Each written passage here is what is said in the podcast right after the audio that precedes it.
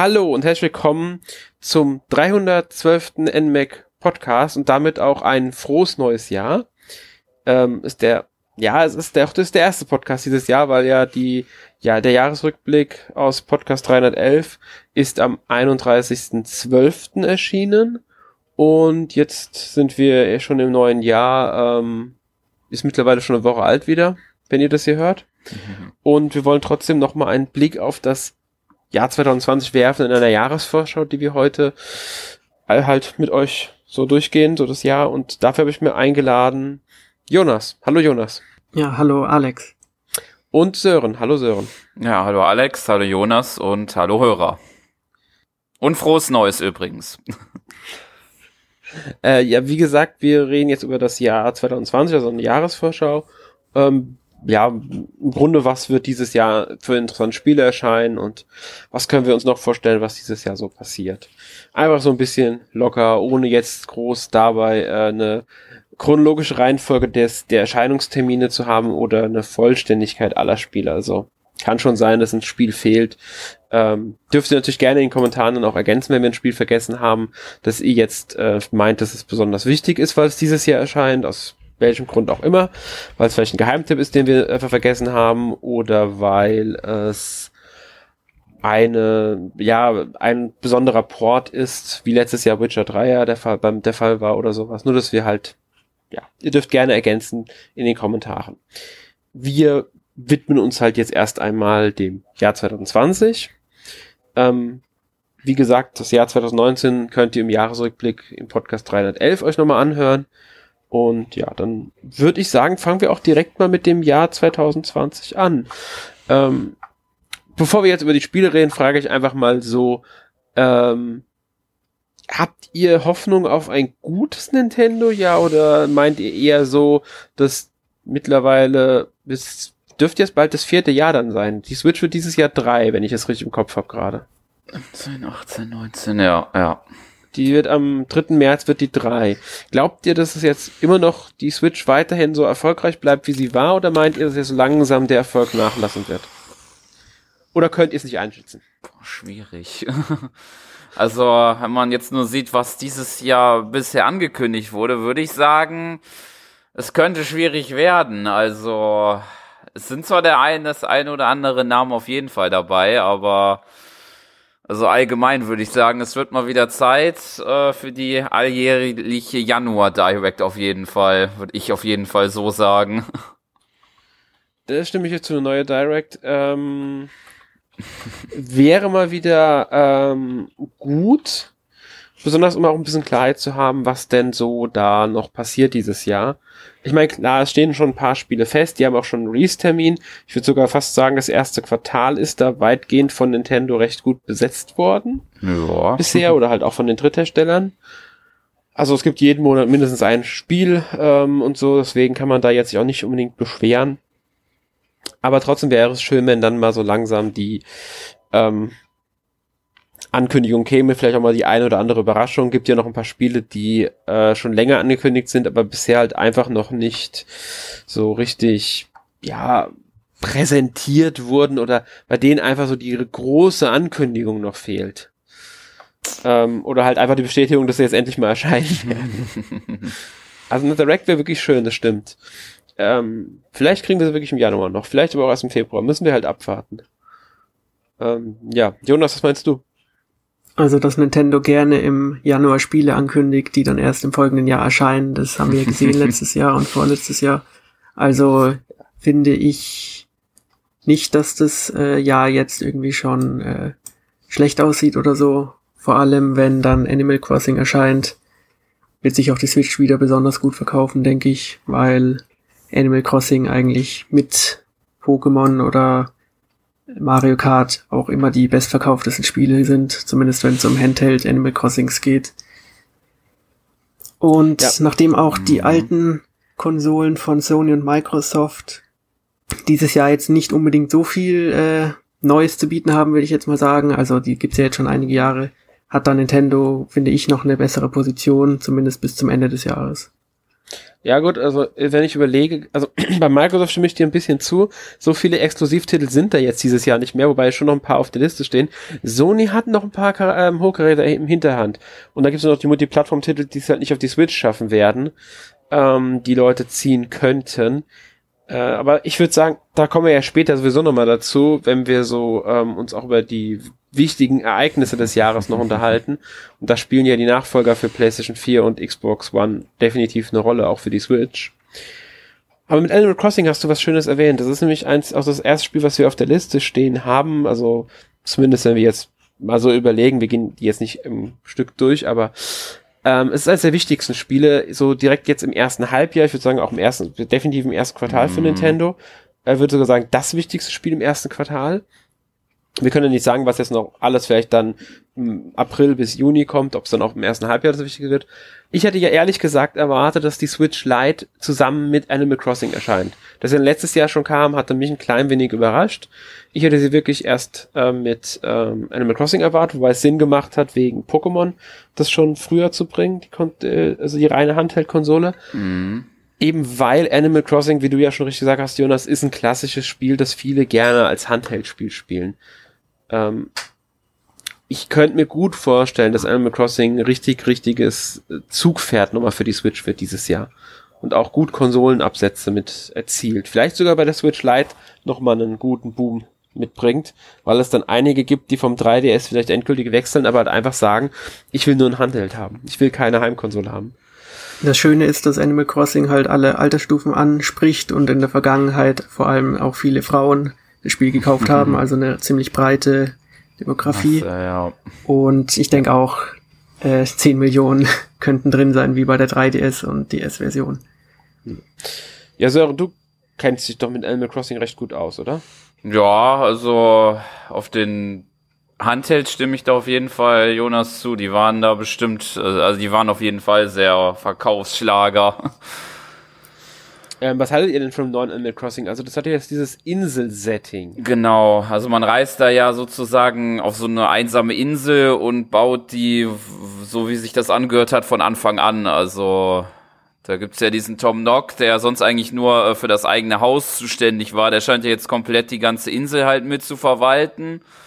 Ähm, und finde, das sieht interessant aus auf jeden Fall, dass man mehr Möglichkeiten hat, als jetzt nur wie in New Leaf da ein paar einzelne Gegenstände oder so ähm, hinzustellen, kann man jetzt wohl gefühlt alles da auch in die in die Gegend platzieren. Mhm. Es ist also nicht mehr nur der ähm, äh, Immobilienschulden-Simulator, sondern jetzt ist es der Großgrundbesitzer genau. Schuldensimulator. ja, ist als Witz gemeint natürlich, aber ich finde es halt immer, ich finde schon ein bisschen immer so, ja, Tom Nook ist halt schon so ein ganz schön übler Charakter eigentlich. Ja. Und, und das, wie du da dazu gedrängt wirst, immer neue Schulden zu machen, um ja zu verbessern, ist schon auch ganz schön heftig. Besonders im aber Hinblick auf die recht äh, süße Optik. Ja. Ähm, ich habe zwar noch nie Animal Crossing ausführlich gespielt und trotzdem finde ich, dass das Spiel mich vielleicht ansprechen könnte, vor allem weil im März halt eine Menge ernste Spiele erscheinen im Vergleich, also Rollenspiele, Final Fantasy, Neo 2 und so weiter. Und dann kommt da dieses äh, niedliche Animal Crossing daher. könnte auch eine nette Abwechslung sein. Ja, das stimmt. Also der März ist also gerade auf den anderen Konsolen äh, dann doch etwas ernster besetzt. Ähm, und da könnte Animal Crossing sticht da halt immer so hervor.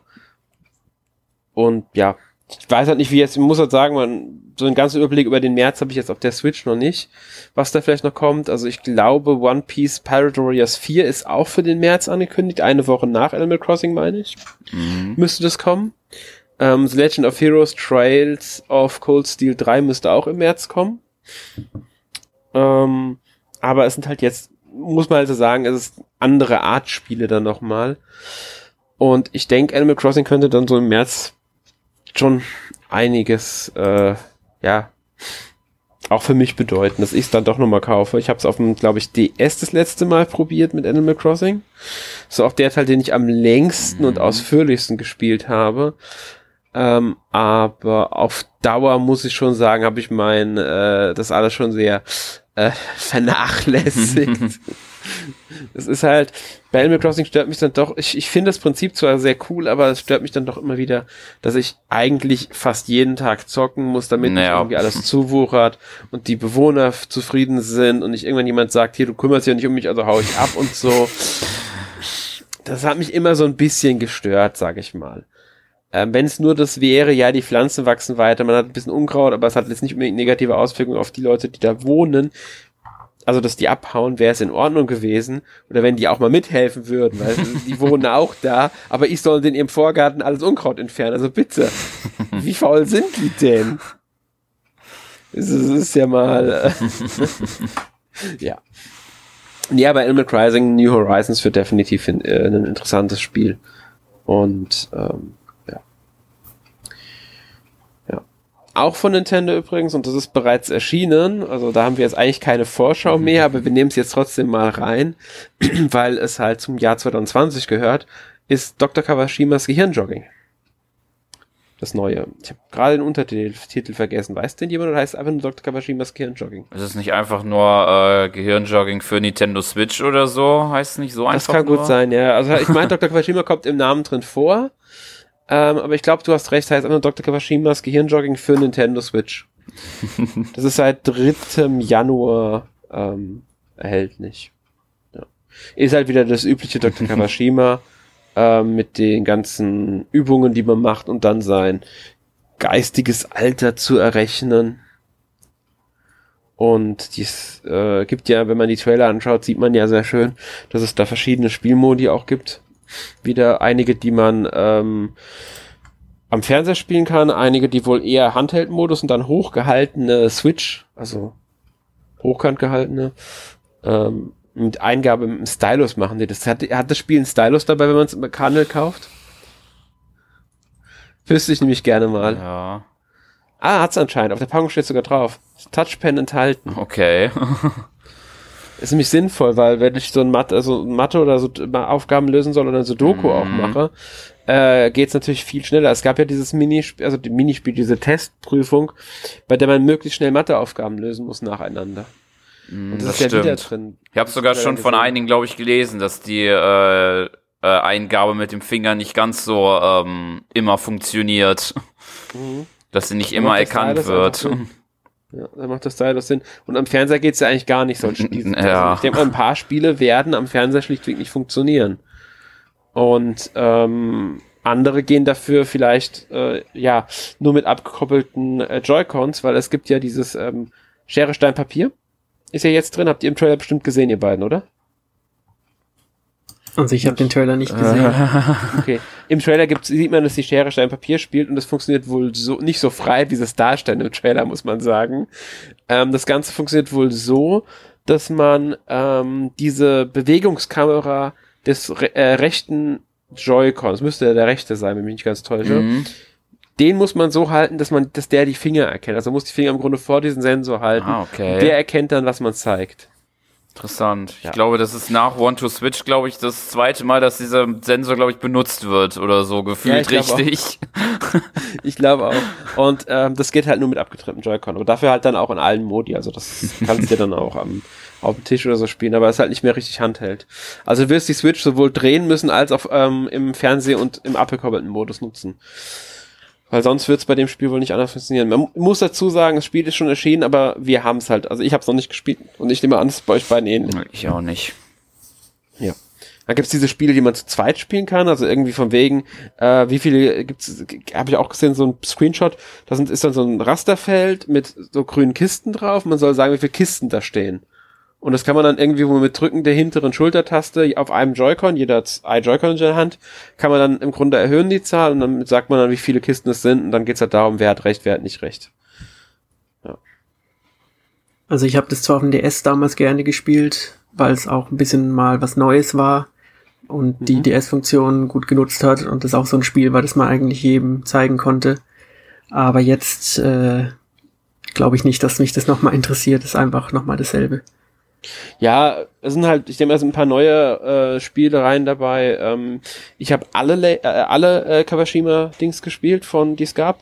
Dr. Philips Gehirnjogging, auf, ähm, dann mehr Gehirnjogging, glaube ich, hieß es auf dem, auf dem DS. Und auf dem 3DS war ja dann das Teuflische. Die habe ich alle drei gespielt. Ähm, ich muss ehrlich sagen, auf dem 3DS habe ich mit am wenigsten gespielt und am Ende. Vorwiegend für einen Test. Und ähm, ich bin auch bei dem neuen jetzt noch nicht so sicher, ob ich es dann so ausführlich spielen würde wie früher noch auf dem DS. Also gerade das erste habe ich halt sehr viel mhm. gespielt, das zweite schon weniger. Und ich weiß ehrlich gesagt nicht, wie viel Motivation ich noch dafür hätte. Wahrscheinlich würde ich so die erste Woche mal äh, fast jeden Tag spielen und nach wird es dann sehr schnell nachlassen. Außer sie haben coole Minispiele drin. Also ich weiß, dass Sudoku wieder drin ist, was mich natürlich wieder abholen könnte, wenn es ausreichend Sudoku-Rätsel gibt. Also Sudoku löse ich immer gerne. Ähm, und ich weiß, dass wieder dieser Verschnitt von ähm, äh, hier äh, Dr. Dr. Mario, Mario ja, ist. genau. Ja mit den Pillen, das haben sie auch wieder drin. Ähm, ansonsten weiß ich es ehrlich gesagt nicht, was noch drin ist. Von, von diesen Minispielen her. Also es gibt ähm, mit diesem statt Steinschere Papier gibt es wohl auch noch Fingerrechnen. Ähm, da muss man dann, also werden Finger angezeigt, die muss man zusammenrechnen. Und das muss man wohl, glaube ich, mit seinen eigenen Fingern machen, indem man das auch von dem Sensor dann zeigt, die Zahl, also diese Zahl zeigt. Wenn ich es richtig verstanden habe, muss ich sagen. Also es gibt mehrere Übungen außer Steinschere-Papier, die mit diesem, ich mache jetzt eine Faust vor dem Sensor oder ich mach, zeig die ganze Hand oder sowas gibt. Halt das Übliche. Das ist jetzt kein, keine große Innovation im Vergleich zu den letzten Teilen. Mhm. Ich würde sagen, gehen wir mal zum nächsten Spiel einfach über, das wir besprechen wollen. Habt ihr denn irgendeins, das ihr gerne mal jetzt besprechen wollt? Also ich weiß, dass im Januar eine weitere View-Portierung erscheint und zwar mhm. Tokyo Mirage Sessions, Hashtag FE Encore. Genau. Ja. da freue ich mich schon drauf. Ja, das war ja damals auf der Wii U nicht allzu erfolgreich. Dieses äh, gewisse Crossover zwischen Fire Emblem und äh, Shin Megami Tensei. Mhm. Wobei es dann beide Zielgruppen vor den Kopf gestoßen hat. Aber das ist eine andere Geschichte. Und das Problem es war ist, im Grunde ja, das Problem ist, man kann sagen, es war schon ein eigenständiges Spiel eigentlich, bei dem sie wirklich nur hingegangen sind und den Namen von Final Fantasy, äh, von Fire Emblem Charakteren benutzt haben und ja. äh, ein bisschen Spielprinzip von der von von äh, Shin Megami Tensei verwendet haben. Ja, also für die Fire Emblem Spiele war zu wenig Taktikstrategie wahrscheinlich drin und die ja. SMT Spiele haben halt eine ganz andere Stimmung erwartet und am Schluss war es dann was Gutes, aber was völlig Neues. Genau. Und erst jetzt, in Jahre später, kam dann halt auch langsam durch, dass es halt immer noch ein gutes Spiel ist. Aber ich finde, die Portierung kommt irgendwie zu spät, weil jetzt drei Jahre später hätte man das damals zum Beispiel im Sommer 2017 veröffentlicht, wäre es halt eines der ersten richtigen Rollenspiele für die Switch gewesen. Aber jetzt gibt's halt viel zu viel und damals war halt wirklich jedes Spiel noch im Mittelpunkt. Aber heute das stimmt. Also ich denke auch, es wird, es wird, könnte wieder untergehen. Auch wenn sie es, muss ich sagen, ein bisschen mehr bewerben, als sie es äh, beim der Wii U-Veröffentlichung gemacht haben. Mein Gefühl zumindest. Besonders mit diesem neuen Lied, das sie drin haben, dann haben sie jetzt auch neue spielbare Charaktere drin. Also sie werben auch schon so, wir haben neue Inhalte. Es lohnt sich auch für Leute, die es schon gekauft haben, auf der Wii U wieder zu holen. Ähm, sie koppeln es mit Fire Emblem Three Houses, ich glaube vorwiegend durch Kostüme. Ähm, also das ist schon gut, was sie da in der Hinsicht auch machen. Das Einzige, was mich immer noch stört, ist, dass sie keine ähm, deutschen Bildschirmtexte hm, reinpacken. Ja. Sie packen französische jetzt hinzu, die es vorher nicht gab, aber keine deutschen. Und das, denke ich, ist ein riesengroßer Fehler. Weil ähm, im Grunde ist es nur eine Portierung. Das Spiel ist schon da gewesen. Man kann mir nicht erzählen, dass die Neuveröffentlichung samt neue Inhalte, die sie drin haben, so viel kostet, dass sich da die Kosten für eine deutsche Zusehen und deutsche Übersetzung sich nicht gelohnt hätten. Ich sage ja gar nicht, dass auch noch Spanisch, Italienisch oder so, was kleinere Märkte als Deutschland sind, nochmal hinzufügen sollen. Aber ich bin echt der Meinung, dass wenigstens Deutsch hätte noch sein müssen. Ich weiß, in Frankreich hat das Spiel besser verkauft als in Deutschland. Ja. Keine Frage. Aber da finde ich, machen sie einen Riesenfehler, dass sie da nicht sagen, wir machen auch noch Deutsch. Ich denke, das kommt jetzt langsam alles erst auf. Also Atlus ist in dieser Hinsicht sowieso oft sehr langsam. Ja, aber das ist, ist da ist es ja nicht Atlus, die das veröffentlichen, ist ja Nintendo, die dahinter stehen. Die Übersetzung kommt von Nintendo. Ja, Nintendo ist Publisher. Aber Nintendo auch Nintendo weiß, dass das immer noch ein Nischenprodukt ist. Trotzdem. Und im Hinblick zum ersten Spiel. Trotzdem, sie äh, ähm, haben im Grunde nur eine Portierung, die jetzt wie gesagt, nicht so viel in der Produktion kosten wird wie ein komplett neues Spiel. Und ähm, Französisch machen sie, Deutsch nicht. Ich glaube, sie machen da wirklich einen Fehler mit. Ich werde es wahrscheinlich trotzdem spielen wieder, weil ich mich drauf freue, weil ich halt einfach gerne mal richtig nochmal spielen möchte. Auf der Video habe ich es ja nie beendet, leider. Und ähm, aber trotzdem, ich denke, sie machen da einfach einen Fehler mit, weil äh, damit schließen sie wieder wieder mal eine Käuferschicht aus. Ich meine, Persona 5 kommt jetzt im, im März, glaube ich, in der Neuauflage auch mit deutschen Texten. Also Atlus fängt damit jetzt auch langsam an. Und Nintendo hätte da sich denken sollen, ah, vielleicht wäre es besser, wenn wir das Spiel dann ähm, auch mal in Deutsch bringen. Oder wenn sie wenigstens gesagt hätten, äh, was weiß ich, wir bringen später eine deutsche Übersetzung als DLC raus, nicht als mhm. kostenpflichtigen, als kostenlosen. So wie es bei ähm, ähm, hier bei der Namco bei einigen Digimon-Spielen im Nachhinein noch gemacht hat. Aber ja, ich befürchte, sie beginnen damit wirklich einen Fehler. Klar, es ist ein Nischentitel, auch schon allein wegen der Geschichte, weil die an diesem Idol-Segment spielt, was wiederum auch nicht alle ansprechen dürfte. Ähm, dann der Stil spricht nicht jeden an, durch das Anime-Grafik ist es arg bunte, spricht so, ähm, gerade die ähm, Shin Megami Tensei-Fans könnten da ein bisschen abgeschreckt sein von. Die Fire Emblem-Fans entdecken da drin außer den Namen der Figuren sowieso nichts. Ich glaube, es gibt so das Waffendreieck. Ja, es gibt Waffendreieck und es gibt auch Anna als Verkäuferin im Laden und so. Also sie haben schon ein paar Anspielungen drin, klar, keine Frage. Aber es hat eigentlich nicht wirklich viel mit Fire Emblem, gerade was Gameplay angeht, zu tun.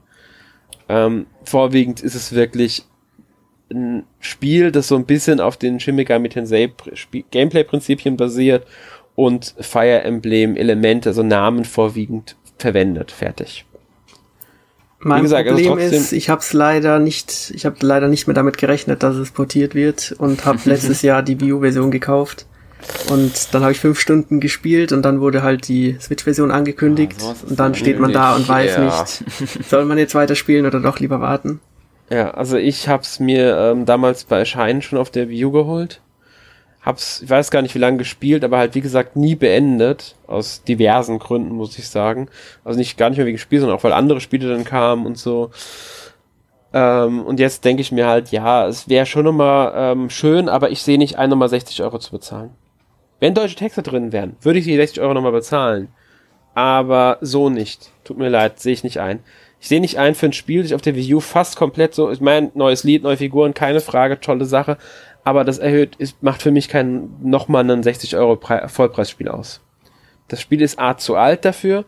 Ähm, es ist nur eine Portierung. Es hat nicht genug neue Inhalte. Und sie verzichten auf die deutschen Texte. Tut mir leid. Das ist für mich dann keine 60 Euro wert. Da warte ich dann lieber, bis ich ein Angebot irgendwo bekomme. Ja, so geht's mir da ähnlich. Ich habe das auf der Wii U nicht gespielt. Das will ich auf jeden Fall nachholen, weil äh, da interessiert mich das doch so ein bisschen die Fire Emblem Komponente da drin. Aber äh, vor allen Dingen zum Launch, denke ich mal, wird das bei mir schlecht werden. Als Release, besser gesagt. Ja, es kommt ja am, am 17. Ja. Januar. Ja. Schon bald. also es ist schon sehr bald äh, soweit. Es sind ja nur noch ähm, knapp zwei, nicht mehr, mehr zwei Wochen und dann anderthalb Wochen müssten es jetzt noch sein, wenn der Podcast dann erschienen genau. ist. Genau. Ja. Nee, also, wie gesagt, ähm, ich finde es ich finde es toll, dass das Spiel doch noch kommt. Ähm, ich stimme dir zu, aber Jonas, dass es mit mittlerweile schon zu viele andere Rollenspiele gibt. In dem Segment auch, auch wenn das Spiel einige Sachen besonders macht. Ähm, aber ja. Ich bin mal gespannt, wie sie den zweiten Bildschirm einbinden, weil da waren ja schon eine Menge Informationen, die man verarbeiten ja. musste. Ja, ich denke mal, das wird dann einfach wirklich äh, eine über Pausentaste laufen oder so. Also ein paar Informationen werden sie vielleicht direkt auf den, in das, das, das könnte sogar sein, dass da nochmal einige Arbeiten notwendig waren. Das sehe ich dann sogar nochmal ein, wenn sie da sagen, okay, das war produktionsmäßig dann doch nochmal teurer, da habe ich gar nicht dran gedacht. Ähm, ich denke, sie werden das HUD vielleicht ein bisschen angepasst haben, um da ein paar Sachen hinzugefügt zu haben. Also auf einem Bild habe ich gesehen, auf einem Screenshot definitiv, dass man mit der X-Taste die Karte öffnet mit Y kann man das Menü öffnen. Also auf dem Screenshot war das so, ob kann das auch mittlerweile geändert haben. Mit Plus kannst du diese Topics öffnen, in denen du ja schreibst. Das ist ja dein Smartphone gewesen, der zweite Bildschirm. Also in dem du Nachrichten von deinen Freunden empfängst. Und ich glaube, mit Minus kannst du eine Minikarte an- oder ausschalten. Also wird wohl, ich denke mal, alles über den einfach über den oberen Bildschirm laufen. Wenn du halt dann Topic aufmachst, also das holst, zuckst du einfach dein Handy und hast halt über den Bildschirm gelegt das Ding drüber. Fertig. Ich meine, du hast ja damals im Spiel auch meistens, wenn du auf dem Tablet irgendwas machen musstest, nicht unbedingt auf dem äh, ähm, Fernseher dann noch zu sich was gemacht. Also das auf beiden Bildschirmen, was war, war ja dann doch eher äh, also gleichzeitig auch wirklich agieren muss, es war ja dann doch eher selten, ne? wenn ich es richtig im Kopf habe. Ist schon ein paar Jährchen her, deswegen kann ich nicht mit 100% sagen, wie das war. Ja, ich dachte Aber eher ich an denk, den Kampf, weil dort musste man ja regelmäßig nachschauen, was für Schwächen die Gegner haben. Das stimmt. Und man musste ja dann, glaube ich, noch eine Ecke weiter denken, um die Session-Attacken zu machen.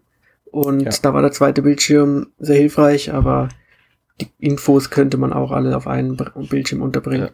Das stimmt, das ist so, das ist so der Knackpunkt. Auch das muss man abwarten, weil da kann ich auch noch nicht so wirklich sagen, ähm, wie das aussehen wird, weil ich gibt zwar Bilder vom Kampf und auch inklusive ähm, hat, aber da kann das kann ich daraus bisher also habe ich bisher daraus nicht erkannt. Also bin ich mal gespannt, wie das wird, ehrlich gesagt. Ja, und das wäre schön, wenn sich mehr verkauft als Ja, 5000 Mal. ja, wäre wirklich schön. Also deswegen würde ich ja auch eher sagen, ich würde es mir schon gerne kaufen. Aber es ist halt mit 60 Euro schon ein teurer, äh, hoher Preis dafür, dass Klar, wenn man damals schon habe. 60 gezahlt hat oder so, dann ist es verständlich. Und es hat auch Und- nicht so viel Neues zu bieten wie die üblichen Atlus-Neuveröffentlichungen. Also Ja, also genau, man muss sagen, also es ist ein komplett neues Lied mit drinnen. Das ist schon was Besonderes, weil diese Lieder sind ja schon ein besonderer Schritt auch immer in den im Spielen der Story. Ähm, es sind neue spielbare Charaktere drin. Zum Beispiel Tiki das erste Mal spielbar. Das ist schon ein tolles Ding, muss man sagen, dass das jetzt der Fall ist. Ähm, also von daher, es ist schon ein bisschen was drin mehr, aber wie gesagt, halt nicht genug. Und ich muss wieder drauf rumreiten. Deutsche Texte hätten mich sofort zum Kauf gebracht. Aber gut. Ähm, ähm, was noch ist bei dem Spiel, also warum ich es nicht direkt kaufen werde, ist halt einfach, weil ich äh, noch Fire Emblem zum Beispiel Three Houses offen habe und so. Und da ist das, das da hat das Spiel Mhm. einfach nach, das Nachsehen. Spielen will ich trotzdem irgendwann, also das ist gar keine Frage. Auch auf der Switch nochmal. Aber halt dann erst später. Ja, ähm, wenn wir schon bei Portierung beziehungsweise Remakes beziehungsweise Remaster oder wie man es auch nennen will sind, können wir ja mal auf drei kleinere Spiele oder, naja, klein sind sie nicht, aber nicht so wichtige oder nicht so, ja, sagen wir auch Nischentitel kommen, die jetzt im Januar sogar noch eine Neuauflage bekommen, für die Switch oder auf die Switch portiert werden oder wie auch immer. Und zwar drei Atelierspiele. Am selben Tag kommen die. Hm. Atelier Ayesha, The Alchemist of da Dusk DX, Atelier Esker and Logi, Alchemist of the Dusk Sky DX und Atelier Chalier, Alchemist of the Dusk Z DX. Damit ist er nach der Ahlen-Trilogie, die ja sehr beliebt war, auch die Dusk-Trilogie, die ebenfalls sehr beliebt war, auf der Switch vorhanden. Ähm, ja. Sei nur mal erwähnt. Also ich, ich weiß, ich, ich, es sind viele Spiele und die Titel sind da wieder so typisch. Ich meine, allein 2019 sind ja drei Atelierspiele, alle drei neu immerhin, für die Switch erschienen. Plus, glaube ich, die Portierung von der Allen-Reihe, die sind auch letztes Jahr erschienen. Also waren es eigentlich sogar sechs Spiele letztes Jahr. Ähm, Da fragt man sich, wer das alles spielen soll. äh, Habe ich mich auch schon gefragt. Es wird aber ein Paket von allen drei Spielen geben im eShop, also äh, bei dem man dann Geld spart. Also man muss, man kann Geld sparen, wenn man alle drei haben will. Äh, ich bin ehrlich gesagt, ich bin sogar dran interessiert an den drei Spielen, weil ich sie nie spielen konnte und mich schon interessiert, was an denen so das Besondere war. Mich stört halt daran, ich bin ganz ehrlich, ich komme mit den Atelierspielen, die kein Zeitlimit haben, was bei den neueren ja der Fall ist, deutlich besser klar. Dieses Zeitlimit, ähm, das sie in den Spielen drinnen hatten, hat, ich weiß nicht, hat mich immer irgendwie gestört. Ich mag einfach kein Zeitlimit. Ich möchte mir Zeit nehmen können bei Spielen. Ich will einfach das selbst machen können. Und bei den Spielen war das, wenn ich richtig weiß jetzt, also ähm, ich kenne es ja von anderen Atelierspielen, gab es dieses Zeitlimit, du hast nur ein Jahr Zeit, um, was weiß ich, dies und jenes zu erreichen, sonst geht's Game Over und du musst von vorne anfangen, bla bla bla. Ähm, das war früher halt typisch bei den Atelierspielen und ähm, das haben sie irgendwann dann abgeschafft gehabt, haben es mit einem Teil danach, glaube mit Sophie hatten sie es komplett abgeschafft gehabt und mit Firis kam es dann nochmal für einen Teil so halb zurück weil man hat ein Jahr Zeit, um seine Prüfung zu machen, sobald man die bestanden hat, war man dann äh, wieder frei vom Zeitlimit. Und ich meine, danach hatten alle Teile das Zeitlimit nicht mehr. Also Lulua und ähm, ähm, ähm, hier das Neueste, was ich, äh, das, das, das, das, ähm, Riser, die haben es beide nicht zum Beispiel. Ja, ich ja, habe zwei Teile in meinem Leben gespielt. Ja, ich habe, ich habe, ich habe, glaube ich, äh, mittlerweile müsste ich fünf gespielt haben. Und ich ja. finde halt, die nutzen sich bei mir zumindest so schnell ab, dass ich erstmal nicht wieder was Neues brauche. Ja, ich, bei mir auch ehrlich gesagt. Also, ähm, ich habe mir zum Beispiel den ähm, Teil nach Firis erst deutlich später gekauft, weil ich hatte Sophie. Dann habe ich Firis auch nicht sofort. Doch Firis habe ich dann getestet, genau. Da habe ich ein Testmuster bekommen, deswegen habe ich sofort zum Release gespielt.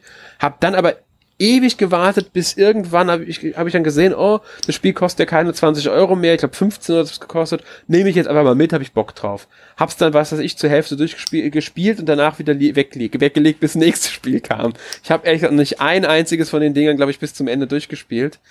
Ähm, bei Riser jetzt bin ich kurz davor, es durchzuspielen, tatsächlich. Ich mag die Reihe. Ich mag die wirklich gerne, weil ich finde die, ich finde die einfach so schön angenehm, ruhig und so.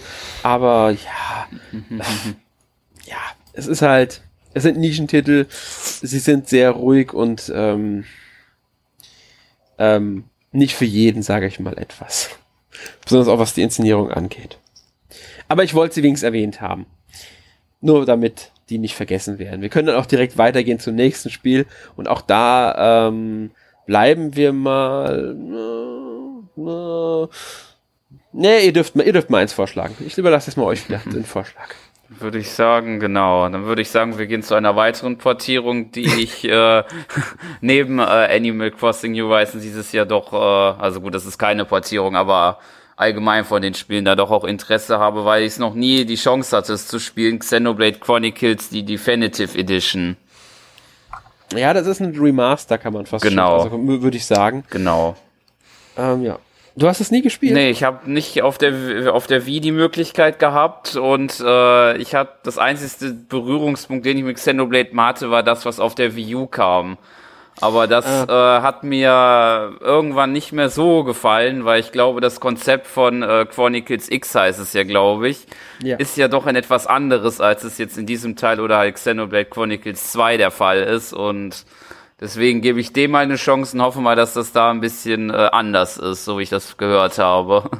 Ja, also Xenoblade Chronicles X hat ja diesen Charaktereditor, du machst einen eigenen Charakter, mm. der stumm ist es hat viele MMO-Anleihen. Die haben auch die anderen beiden Teile beim Kampfsystem so ein bisschen, aber nicht so ganz krass. Und du hast halt bei den beiden Teilen ausgearbeitete Charaktere, also bei dem Xenoblade Chronicles Definitive Edition, auch im zweiten Teil, hast du ausgearbeitete Charaktere, eine richtige Geschichte. Es ist typisch JRPG, mm. es ist ein mhm. typischeres JRPG.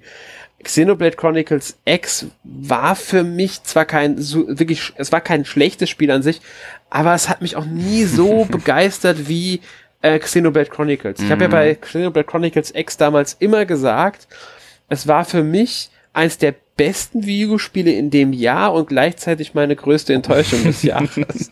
Was natürlich eigentlich Gegensatz ist, aber es hat halt meine Erwartungen überhaupt nicht erfüllt, weil es halt ein komplett anderes Spiel war, als ich mir mhm. gedacht hatte. Aber ich habe es trotzdem meinen Spaß mit gehabt. Aber es war halt dann bei weitem nicht so gut wie die Xenoblade Chronicles. Und ich denke mal, da stimmst du mir zu, oder Jonas?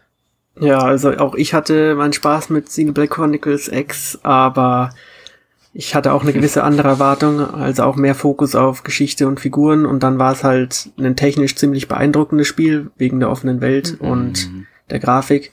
Man konnte ja dann auch mit den Mecha rumfliegen und so, aber mhm. mir hat einfach der Fokus gefehlt und eben eine gescheite Geschichte und dann haben sie da schon angefangen, ihre Menüs so zu bauen, dass äh, man sich fragt, warum man es eigentlich weiterspielt. Ja, das stimmt. Und deswegen Xenoblade Chronicles gibt's ja leider bisher nur auf der Wii und dem New 3DS. Und die Wii-Version ja, genau. hat inzwischen Preise erreicht. Da kann man eigentlich das ganze Entwicklerstudio kaufen und kommt besser weg. Und deswegen lohnt sich finde ich schon. Wer das nicht gespielt hat, sollte das auf jeden Fall im Auge behalten. Ja, ja großartiges Rollenspiel. Ich würde sogar fast sagen, ähm, das, wenn also eins der, wenn nicht sogar das Beste auf der Wii. Sowieso, ähm, ja. Und ähm, auch eins der, also, es ist einfach, es ist einfach ein fantastisches Spiel. Äh, kann halt ich mega lang, empfehlen. mega umfangreich Ja. Aber für die Story allein lohnt sich dann am Schluss schon. Genau. Also ich werde es mir mit ziemlicher Sicherheit sogar nochmal holen und dann nochmal spielen. Also das ist so ein Spiel, bei dem ich sogar sage, ja, das muss eigentlich nochmal sein in etwas hübscher. Interessanterweise mache ich das auch gern, Spiele öfter spielen, aber bei dem weiß ich, was alles auf mich zukommt und da will ich irgendwie nicht nochmal anfangen. Vielleicht ja, deswegen, weil ich noch ziemlich gut in Erinnerung habe, was da so passiert. Und ich habe gar nicht mehr alles in Erinnerung. Wenn ich dann so Bilder sehe, dann weiß ich, ah, Moment, das war die Szene, aber ich habe nicht mehr alles in Erinnerung. Mir ist viel verloren gegangen. Besonders fällt mir auf aus dem späteren Teil des Spiels. Ich weiß auch nicht wieso. Aber mir ist nicht mehr alles so bewusst im Kopf. Deswegen bin ich da schon nochmal so interessiert. Ob ich es zum Release kaufe, hängt davon ab, was noch in dem Zeitraum kommt und wann es kommt. Also mhm. sagen wir, es kommt Ende des Jahres erst. Ist mir für mich zu spät, da steht dann, äh, stehen dann wahrscheinlich schon andere Sachen für mich an. Ähm, oder halt was noch in dem Zeitraum für die Switch kommt, ist auch abhängig, aber äh, irgendwann spielen, sei es dann für im Angebot, werde ich es mir auf alle Fälle nochmal holen, denke ich. Ja. Gut. Jonas, über was möchtest du gerne als nächstes sprechen? Also nach den ganzen Rollenspielen können wir ja mal was kleineres nehmen und zum Beispiel Hollow Knight Silk Song hat inzwischen auch schon ein Datum. Es erscheint im Sommer für die mhm. Switch und ist halt der Nachfolger von Hollow Knight, einer Mischung aus Metroidvania und ja, Souls-like, das sehr klassisch ist in vielen Punkten, aber auch sehr, sehr gut. Wer mehr dafür darüber erfahren will, kann auf der Webseite den Test oder den Podcast dazu anschauen. Und Silk Song sieht so aus, als würde es einfach genau dort weitermachen, wo Hollow Knight aufgehört hat, nur jetzt mit einer neuen Spielfigur. Und wir wissen ja alle, Arne ist ein sehr großer Fan von Hollow Knight. Ich mag es auch mhm. sehr und ich, auch ich freue mich schon auf Juni oder Juli, wann es erscheint. Ja. Also ich habe es ja bei Nintendo letztes Jahr spielen können, tatsächlich. Ähm, ich habe bei Hollow Knight auch äh, nie gespielt, also ich habe nur Silksong bei jetzt mal an Nintendo angespielt. Es ist schon äh, sagen wir mal, schwer. um es mal positiv auszudrücken. Also es ist eigentlich naja, ein Arschlochspiel. Also es kommt drauf ja, an, was und nein. wo man da rausgeworfen wird in der Demo bei Nintendo. Aber wenn man Ganz jetzt Hollow genau, Knight genau, anfängt, ist es jetzt sicher nicht so einfach wie, keine Ahnung, irgendein anderes Spiel dieser Art, aber es ist, man kommt da schon durch. Ja, es ist natürlich ist der Punkt, äh, du wirst halt irgendwo rausgeworfen in der Demo und dann weißt du nicht, was Sache ist. Ähm, ich habe halt einen anderen Spieler zugeguckt, der hat beide, es hatten zwei Demo-Level, der eine mit Bosskampf und der hat nur bei diesem Bosskampf wirklich äh, pro, also Probleme gehabt. Der hat das Ding, ich habe also ganz anders gespielt und ich habe halt wirklich Probleme gehabt anfangs. Ähm, bei mir dann auch langsam zurechtgefunden, aber ich sag nicht, dass es ein unfaires Spiel ist. Auf keinen Fall. Also es ist super designt, was ich da gespielt habe. Tolles Level-Design, ähm, tolles Spielgefühl auch. Ja, die Steuerung halt ist sehr knackig. Ja. Ähm, wenn man getroffen wird, dann merkt man das auch sofort, dass man jetzt mhm. selbst vielleicht einen Fehler gemacht hat oder hätte ausweichen können, wenn man sich besser bewegt hätte. Und ja. das Schöne an Hollow Knight waren auch eben die ganzen Geheimnisse, weil man auch sinnvolle Upgrades findet, wenn man nochmal Backtracking betreibt und so. Die ganze Welt war sehr stimmig. Mit diesem genau, das, das Käfer-Thema eben. Ja, das hatte ich in der Demo auch schon so ein bisschen das Gefühl und ich fand auch storymäßig sehr interessant das Ganze und ähm, ich werde es nicht spielen, glaube ich nicht. Ich werde auch Hollow Knight nie nachholen, aber ich denke, die, die Hollow Knight mochten, können äh, da schon was mit anfangen und dürften auch sehr, sehr zufrieden mit dem Spiel werden. Also wenn es so wird, qualitativ, wie ich es jetzt in der Demo gesehen habe, muss sagen, es ist ein Demo ein Jahr später, das jetzt erscheint, also das wird sich noch mal einiges verändert haben im Vergleich zu der Demo.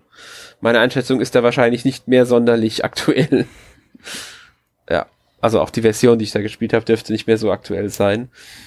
Ähm, ja. Wenn ihr, wie gesagt, mehr über Hollow Knight wissen wollt, wollt, der Podcast, in dem es besprochen wurde, war die Nummer 253. Gut, ähm, ja, da wir ja so unsere schöne Spielliste haben und einfach irgendwas auswählen können, ohne jetzt eine große Ordnung zu machen, nehme ich einfach mal das nächste Spiel, das kommt schon im Februar raus. Darksiders Genesis.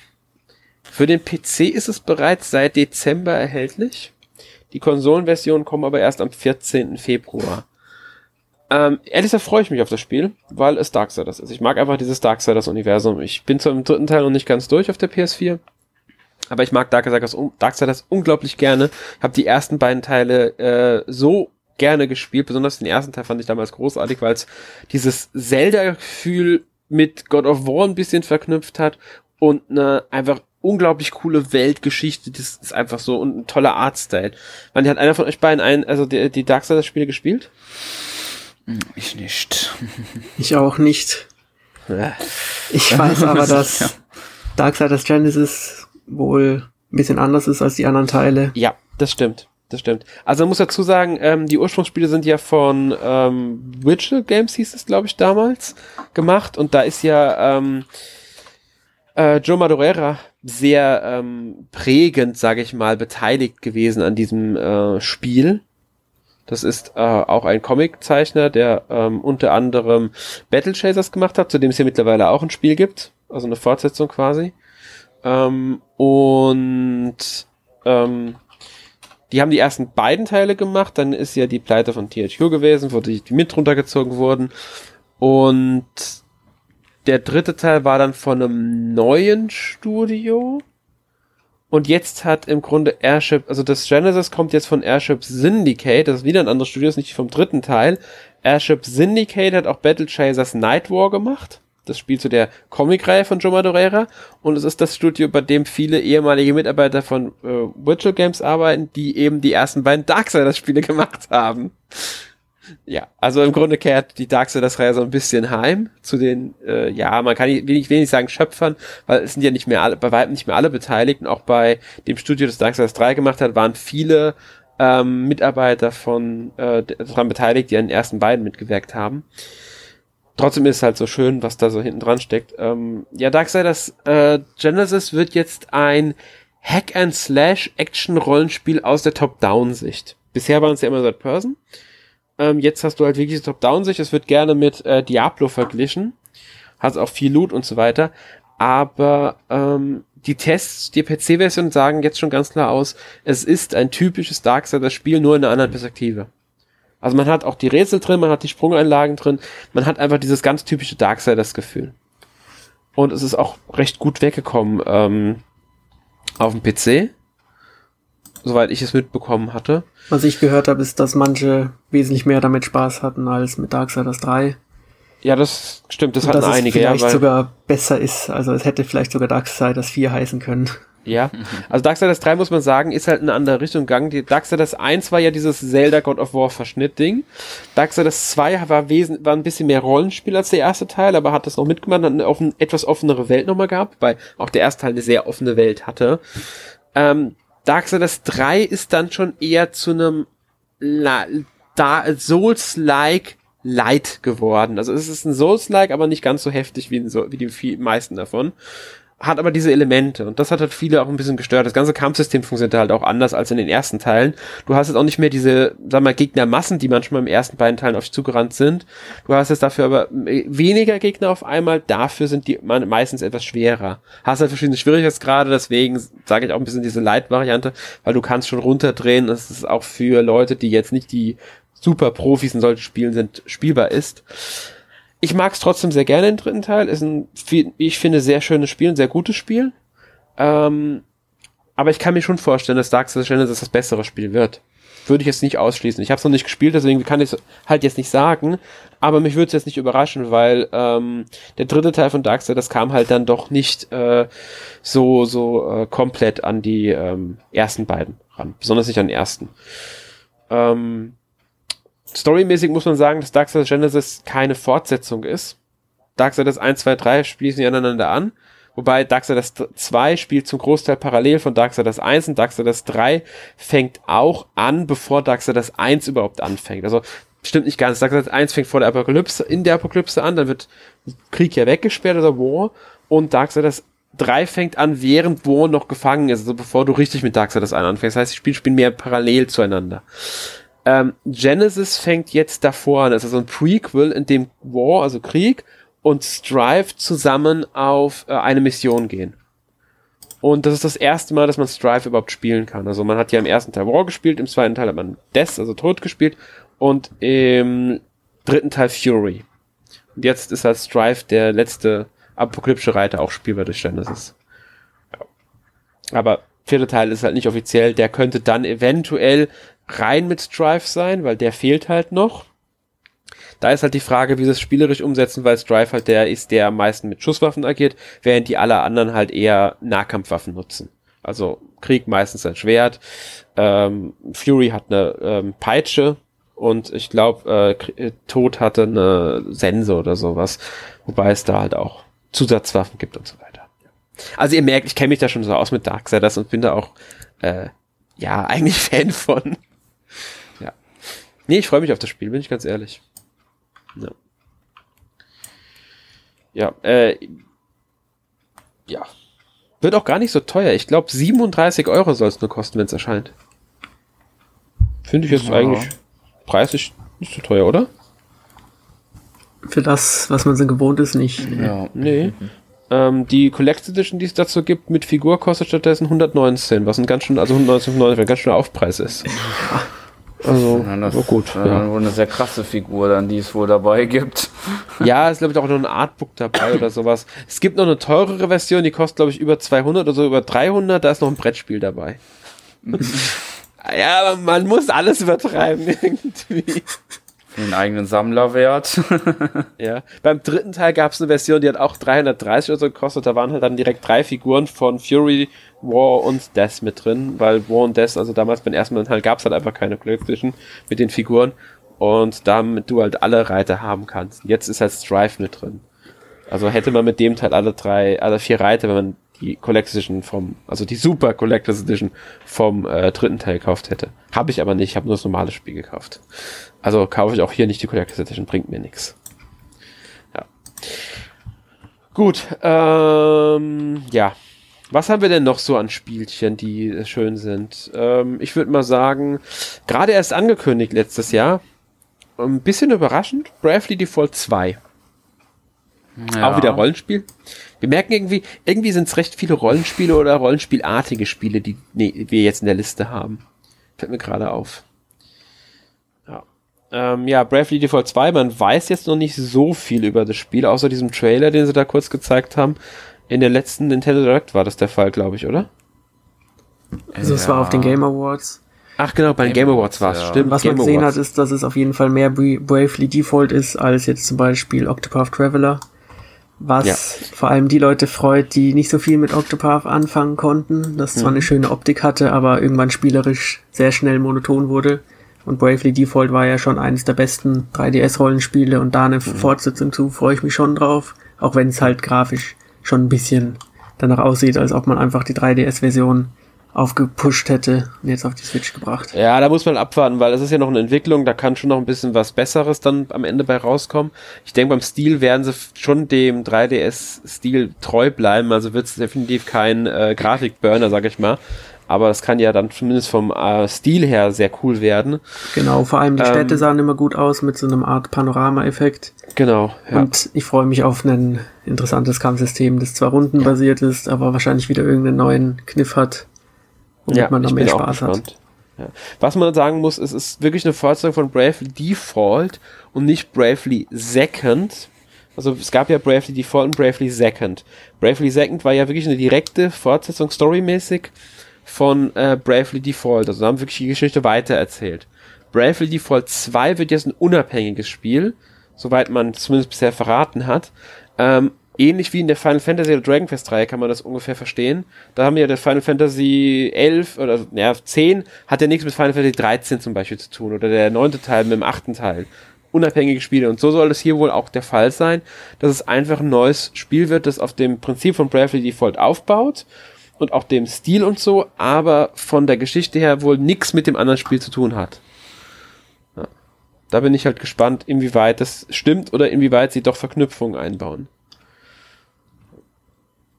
Aber ich finde es gut, dass sie es machen, weil ich mochte die Reihe, also ich mochte Bravely Default etwas mehr als Bravely Second.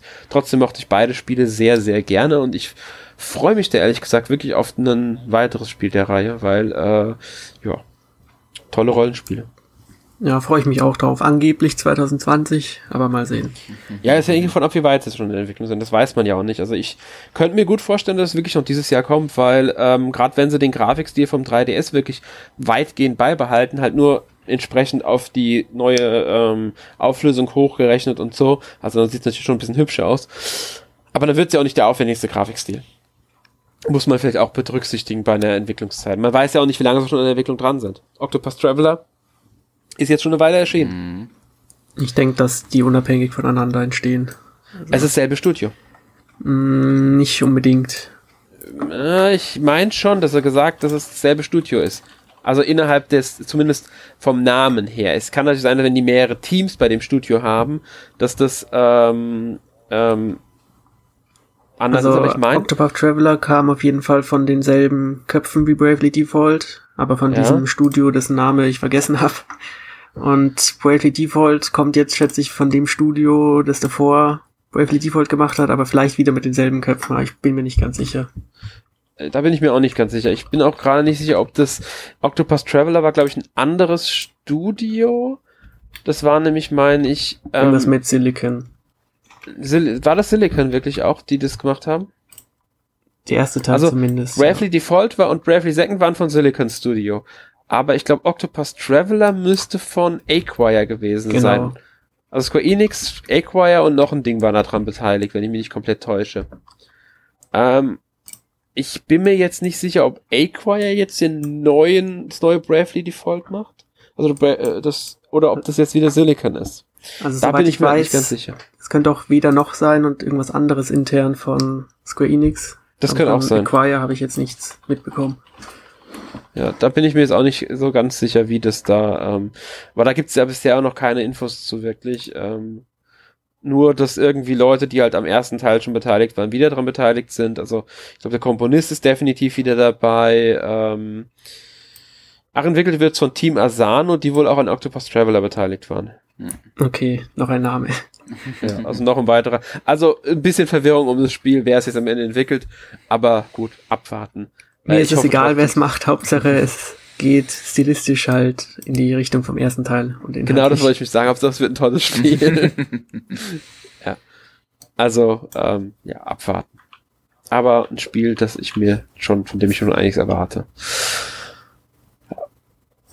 ähm,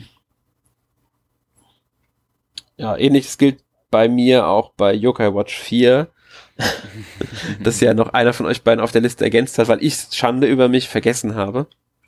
Ja, ich ähm, habe es ergänzt, obwohl ich nur einen Teil gespielt habe. ich hab's Aber ich weiß, dass es gewisse Leute gibt, die da drin mehr Spaß haben als mit Pokémon zum Beispiel.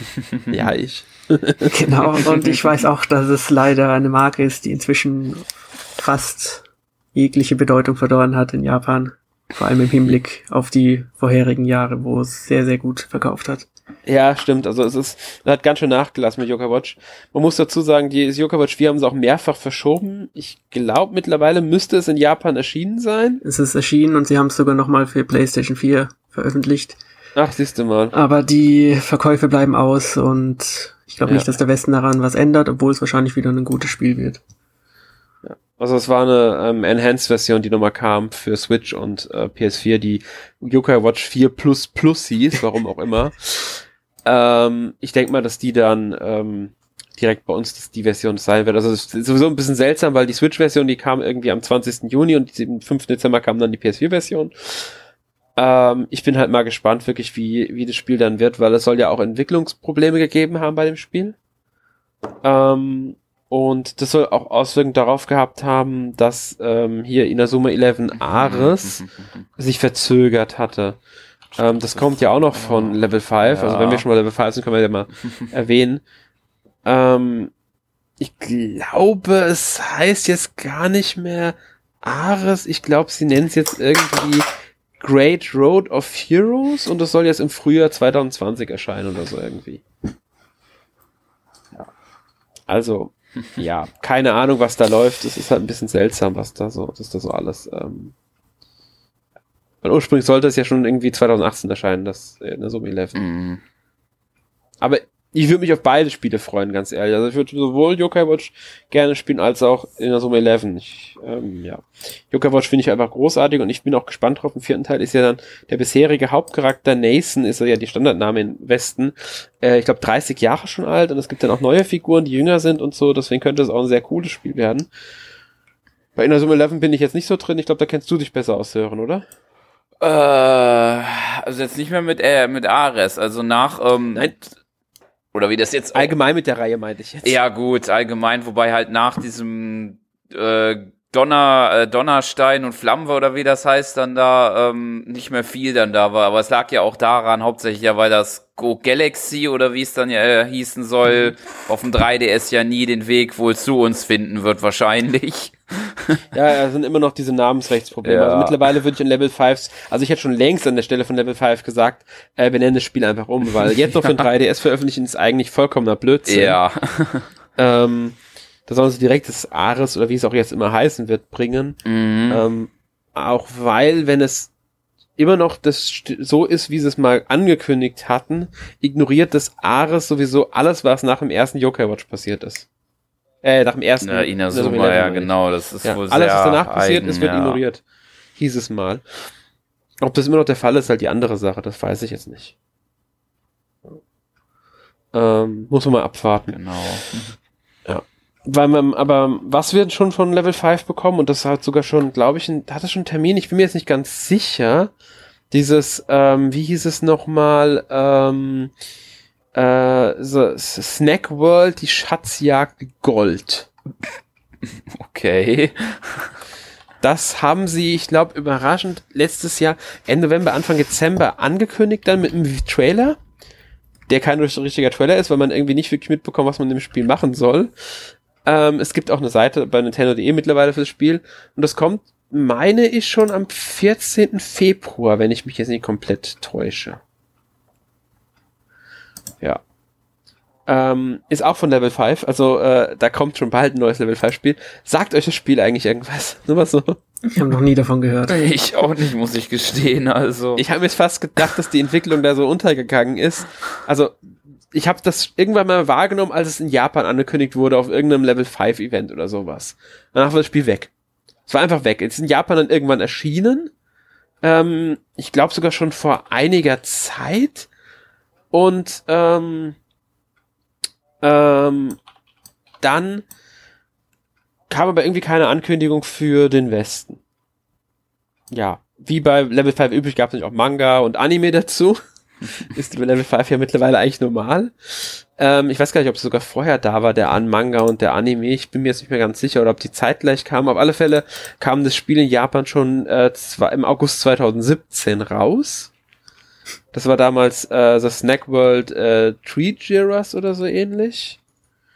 Ähm, und dann kam noch das Snack World The Dungeon Crawl Gold, was glaube ich aber nur eine Portierung von dem ersten Spiel sein müsste, wenn ich jetzt nicht komplett falsch liege, ähm, 2018 raus. Und dieses Spiel kommt jetzt halt am 14. Februar weltweit doch noch in den Westen. Fast zwei Jahre nachdem es in Japan erschienen ist und ja, nochmal ein ganzes Stück länger, nachdem es ähm, in ähm, das erste Mal in Japan erschienen ist halt. Und ähm, also ich habe mir jetzt gerade Bilder dazu angeschaut. Ja. Und es hat eine krude Mischung aus typischen, sehr interessanten und sehr äh, einzigartigen Stil, wie man es halt kennt von Level 5, aber dann doch irgendwie auch sehr generische Comic-Animation. ja. Mhm. Und ich bin mir nicht ja, sicher es ist irgendwie, ist, ist es halt ein äh, Rollenspiel mit eine für ein bis vier Spieler mit Charaktereditor und es geht wohl um Dungeon Crawling, ich meine, das ist ein Dungeon Crawler und halt irgendwie Schätze finden und und und äh, ja, Gold heißt es im Grunde nur, weil alle DLCs von der Japan-Version schon drin sind. Ich hab, ja, ich finde es witzig, dass ihr beiden von dem Spiel bisher nichts mitbekommen habt. Ich weiß nicht, ob irgendjemand davon jemals mitbekommen hat. Ich habe von mitbekommen, hallo? Ja, ich habe es durch Zufall den Tra gesehen, als der Trailer veröffentlicht wurde. Dann hat das Marketing ja alles richtig gemacht. Ja, also ich habe es wirklich durch Zufall nur gesehen. Ich war zufällig gerade auf YouTube und habe diesen Trailer geübt. Was ist denn das jetzt? Das kam mir bekannt vor. Und hab gesehen, ah, das war das Spiel, das wir vor ein paar Jahren angekündigt hatten. Stimmt, da gab's ja noch was. ja, das kommt halt wie am 14.02. jetzt schon raus. Ich erwarte mir da ehrlich gesagt nicht viel von. Ähm, wird ein Mehrspieler äh, Action-Rollenspiel, Dungeon Crawl-Ding halt einfach. Und fertig. Also vielleicht wird es ein Überraschungshit sogar, wer weiß. Stecken wir ja nicht drin. Also, ja. Mal sehen. Ja. ja. Ist übrigens von Level 5 natürlich im Original entwickelt, aber die Portierung auf die Switch, weil das Originalspiel ist vom 3, für ein 3DS damals noch erschienen, das äh, Tree Girasta, war noch ein 3DS-Spiel, was 2017 kam Die Portierung für die Switch, die sie dann gemacht haben, die ist von diesem Hand Studio, also H.A.N.D. Ähm, die schon einige Portierungen gemacht haben, unter anderem auch äh, wenig überraschend Latest Mystery Journey, was ja für die Switch vor einiger Zeit erschienen ist, also im November. Haben die es da schon portiert gehabt auch. Ja, und die waren auch an äh, verschiedenen anderen Sachen. Ich glaube, Fantasy Life waren sie irgendwie dran beteiligt, so ein bisschen. Und äh, irgendwelche Final Fantasy Portierungen und so ein Zeug. Also sie sind vorwiegend Portierungen. Ich glaube, sie haben damals mit Square Enix zusammen dieses Kingdom Hearts, äh, wie hieß das auf dem DS, das 358 halbe Tage oder sowas? Diese, das Kingdom Hearts Ding damals. Ich glaube, das haben die entwickelt gehabt mit Square Enix zusammen auch. Ja. Ja, und halt äh, äh, Fantasy Life. Das sagt euch, glaube ich, was, oder? Ja. Ja, eines der besten. Ja, ich Spiele fand's dieser auch Art. großartig. Ich fand's auch großartig. Ja. Vielleicht wird ja Snack World das neue Fantasy Life, wer weiß. Ich glaube, das wünscht sich äh, Level 5, aber ich glaube nicht, dass Äh, das ich so weit auch kommt. nicht. Ich auch nicht, aber meine Güte, ich würde mich drüber freuen, weil ich mochte, Level- ich mochte Fantasy Life und ein Spiel wie Fantasy Life auf der Switch wäre großartig. Oh ja. Man darf ja noch Hoffnung haben. ja. Aber gut. Ich würde sagen, wir haben jetzt mit Level 5 alles besprochen, aber wir haben noch Spiele offen. Ähm, wir wollen auch nicht jetzt natürlich jetzt äh, alle Spiele durchgehen, die äh, erscheinen, aber trotzdem wählen wir mal einfach noch was aus, über das wir reden können, das wir als wichtig genug achten. Und da möchte ich gerne mal in den Dritthersteller-Segmentbereich gehen mit Doom Eternal. Äh, ist jetzt nicht so überraschend, dass es jetzt kommt, weil ähm, ist erstmal schon lange angekündigt. Und dann äh, ist ja auch schon das vorherige Doom von Bethesda für die Switch erschienen. Äh, zwar grafisch ab, äh, Abstriche machen, aber trotzdem eine sehr gute Portierung gewesen. Und ähm, Doom Eternal kommt ja dann auch. Ich glaube, also sie hatten es, ursprünglich soll es ja Ende im Oktober erscheinen. Ähm, dann haben sie die komplette Spiel verschoben gehabt für alle Systeme ähm, auf, glaube 20. März. Nur die Switch-Version kommt, glaube ich, später. Irgendwann dieses Jahr. Ja, so irgendwie war es, glaube ich. Ähm, ja. Ich nehme einfach mal an, von euch beiden hat mit dem Spiel niemand was am Hut. Nee. Nee, ich habe Niemals. damals den ersten neuen Doom-Teil nicht gespielt und irgendwie reizen die mich nicht so. Äh, ich habe den ersten Teil gespielt, aber nie, nicht beendet, muss ich ehrlich sagen. Ähm, ich fand ihn gut. Hat mir Spaß gemacht, aber irgendwann hatte ich keine Lust mehr. Ähm, der neue wird das ein bisschen spielerisch noch mal ein bisschen ander, anders, aber ähm, ja. Es wird halt ein Doom, denke ich. Ein typisches Doom. Ich wollte es nur erwähnt haben, damit wir nicht vergessen, dass es auch Drittherstellerspiele gibt, die es auf die Switch schaffen. Äh, dazu zählt ja auch Lego Star Wars, äh, The Skywalker Saga. Tolles Spiel, sage ich jetzt schon im Vorfeld, ohne es jemals gespielt zu haben. äh, es wird Lego von TT Games, also äh, weiß man ungefähr, was einen erwartet. Es wird Star Wars. Da war das erste TT Lego Game, war nun mal Lego Star Wars. Ähm, die Lego Star Wars Spiele, die bisher gekommen sind, mit Ausnahme von Clone Wars, waren großartig. Clone Wars war immer noch so sehr gut. Also kann man erwarten, es wird auch wieder ein tolles Spiel. Was mich bisher ein bisschen stört, ist, dass sie wahrscheinlich wieder mit Sprachausgabe arbeiten, was ja ab einem Bat, ich glaube Lego Batman 2 war das erste, das Sprachausgabe hatte. Ähm, das mag ich nicht so gerne. Ich mochte es, wenn sie einfach brabbeln und man einfach nur in die Zwischensequenzen halt an dem, was sie machen, sieht, was die, wie die Handlung forterzählt wird. Ähm, trotzdem stört mich das nicht so sehr. Was ich aber mag, ist, dass man jetzt die komplette Star Wars Saga nochmal in einem Lego-Spiel zusammengefasst hat. Man hatte ja erst die ähm, klassische, nee, erst die Prequel-Trilogie, dann die klassische Trilogie, dann hatte man Clone Wars und dann hat man noch ähm, den Episode 7 als Lego-Spiel als eigenständiges bekommen. 8 und 9 haben nie eine, um eine Umsetzung bekommen. Und jetzt kriegt man dann mal alle in einem. Ich weiß aber immer noch nicht, ob sie die ähm, alten Teile einfach nur aufhübschen und ein bisschen anpassen oder ob sie wirklich komplett ein neues Spiel machen und neue Level und so weiter, was ich mehr begrüßen würde als nochmal eine Portierung. Hat einer von euch beiden da ein bisschen mehr was mitbekommen? Also ich muss gestehen, dass es absolut nicht mein Spiel ist. Und ja, ich habe einmal einen Lego Star Wars gespielt, auf dem DS war es, glaube ich. Das fand ich nett, aber ich, ich habe da keine Ambition. Irgendwas ja, man muss spielen. sagen, die die die ähm, Handheld äh, Lego Star Wars, also Lego allgemein, waren zum Großteil eher durchwachsen. Also die waren nicht so gut. Also wenn man das Lego Star Wars muss man halt mal wirklich an den Heimkonsolen spielen müssen. Also ich glaube, es gab nur einen Handheld-Ableger, den ich so in Ordnung fand. Die meisten anderen waren alle eher so, ah, hm. Also gerade wenn es Spiele waren, die eine Umsetzung von einer Heimkonsolenversion waren, sind die bei weitem nicht an die Heimkonsolenversion rangekommen. Also da würde ich dir raten, äh, es nochmal mit einem Heimkonsolen-Lego-Spiel auszuprobieren. Da hast du dann wahrscheinlich eher was Gutes. Ja, irgendwann ja. mal. Ja, sag, sag ja nur. Wenn du irgendwann mal Lust dazu haben solltest, würde ich dir halt das raten. Und dann halt gucken, dass eins der Guten ist und keins der, die sich schon ein bisschen ausgelutscht haben. Also gibt da auch Qualitätsunterschiede. Ja, aber trotzdem schön, dass nochmal ein Spiel mit allen Star Wars Filmen kommt. Gut, ähm, ja, ebenfalls ein Multiplattform-Spiel, äh, beziehungsweise dritte Stelle Spiel ist ja The Outer Worlds, was es für alle anderen Systeme schon gibt, nur für die Switch noch nicht. ähm, ich denke da wisst ihr aber, was es ist, oder? Natürlich. Für manche das bessere, für manche das schlechtere Fallout. ja, das stimmt. Hat es einer von euch beiden gespielt? Leider nicht. Ja. Okay. Ähm, ich bin gerade dran, ich habe gerade angefangen mit, deswegen äh, würde ich da eigentlich auch nachher noch ein bisschen was zu erzählen, ähm, wenn wir uns so zu unserer schönen obligatorischen Kategorie da kommen.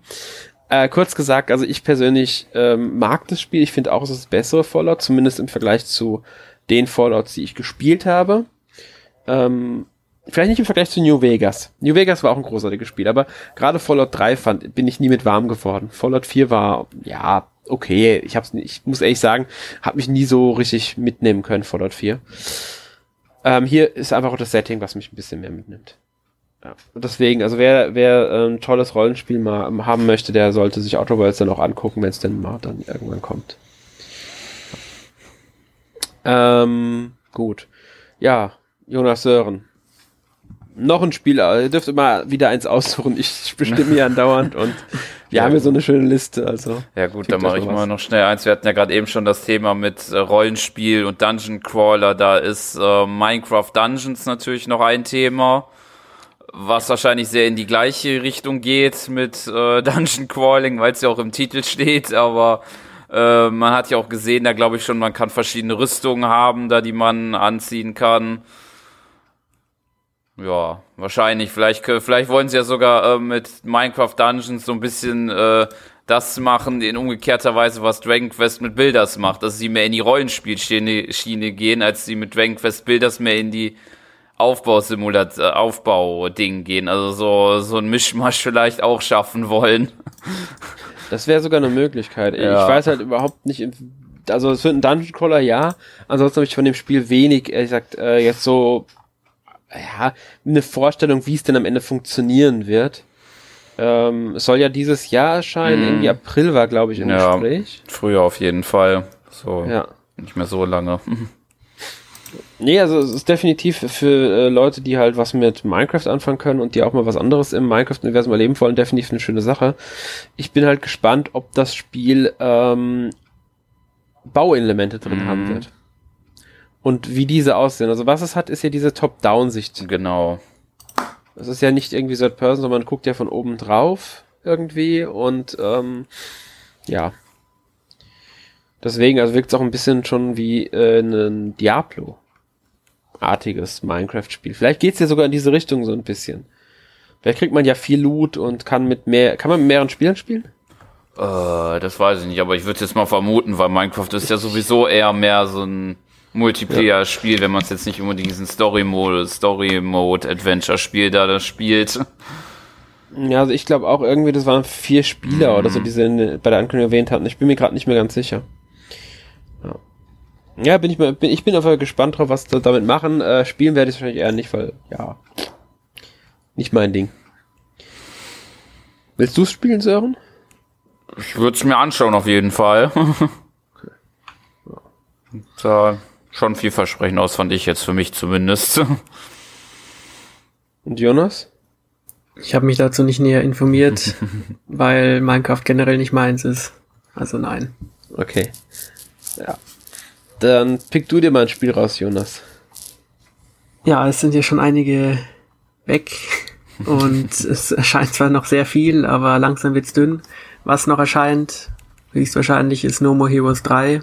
Mhm. Ein recht buntes und verrücktes Spiel. Und so wie es aussieht, scheint es ja doch wieder an die alten Teile anzuknüpfen und nicht unbedingt jetzt, äh, ja, also es gab ja letztes Jahr oder vorletztes Jahr erschien ja das Travis Strikes Back, was ja doch eher durchwachsen war, aber No More Heroes 3 scheint schon eher nochmal ein richtiger No More Heroes äh, Ansatz zu sein. Aber auch ich muss sagen, ich habe die Teile nie gespielt, aber ich schaue mir gerne die Trailer an, weil die sehr verrückt sind. Ja. Ähm, muss ich dazu sagen, ich habe Travis ja gespielt, also Travis Strikes Down. Ähm, das war ja von Anfang gesagt, wenn das Spiel erfolgreich genug wird, dann können wir einen dritten Teil produzieren. Also anscheinend hat es gut genug verkauft. Ähm, ja, es war durchwachsen, also es ist jetzt sich kein schlechtes Spiel, aber es hat so, ähm, wirklich gut ist es auch nicht unbedingt. Ähm, No More Heroes 3, 3 ist natürlich das, was man erwartet, ein dritter Teil von No More Heroes. Was er neu macht, muss man halt abwarten. Was er anders macht, als die ersten beiden. Ähm, ich habe den ersten Teil ein bisschen gespielt, aber auch nicht durch, also auch nicht sehr weit, äh, muss ich sagen. Ich weiß auch nicht, bin nicht so 100% warm geworden mit dem Spiel. Ähm, den dritten Teil beobachte ich mal. Ich mochte immer den Stil vom Spiel, die Charaktere sehen interessant aus und ich mag auch ähm, die Trailer, genauso wie du. Aber ähm, ja, mal abwarten. Es wird definitiv einer der großen Hits dieses Jahr. Also Hits jetzt nicht meine ich von Verkaufszahlen her, sondern von dem, wie die Fans, die davon sich drauf freuen und wie die Erwartungshaltung an das Spiel sind, wie auch wahrscheinlich einige Kritiker darauf reagieren werden. Also es denke ich mal also eines der Spiele, die sehr hoch gehandelt werden könnten. Ob es dann am Ende auch die Erwartung erfüllt, das ist eine andere Frage. Hast du denn No More Heroes schon mal gespielt, so? Nee. Nee. Also auch nicht deine große. Nee, das ist nicht so meins. Gut, können wir leider nicht so viel mehr dazu sagen. ähm, springe ich mal zu einem anderen Spiel. The Dark Crystal Age of Resistance Tactics oder, wie es auf der Nintendo-Webseite steht, der dunkle Kristall Zeitalter des Widerstandsstrategie. Ah, war das das, was die da bei der E3 unter dem Netflix-Logo äh, da äh, präsentiert hatten? Ja, ganz genau, weil dazu ah. gibt es eine Netflix-Serie, ähm, die heißt auch Der dunkle Kristall, Ära des Widerstands, ähm, was wiederum ein Prequel zu dem Film Der dunkle Kristall ist, der ja 1980, glaube ich, müsste das gewesen sein, ähm, gekommen ist von äh, Jim Hansen und der ja Hans und äh, Hansen äh, Produktionsding da, beziehungsweise Jim Hansen und Frank Oz waren da die Regisseure von dem Film. Die haben die Regie damals geteilt gehabt. Ähm, Frank Oz, bekannt äh, Puppenspieler, hat ja auch Yoda gespielt und gesprochen. Also, ja.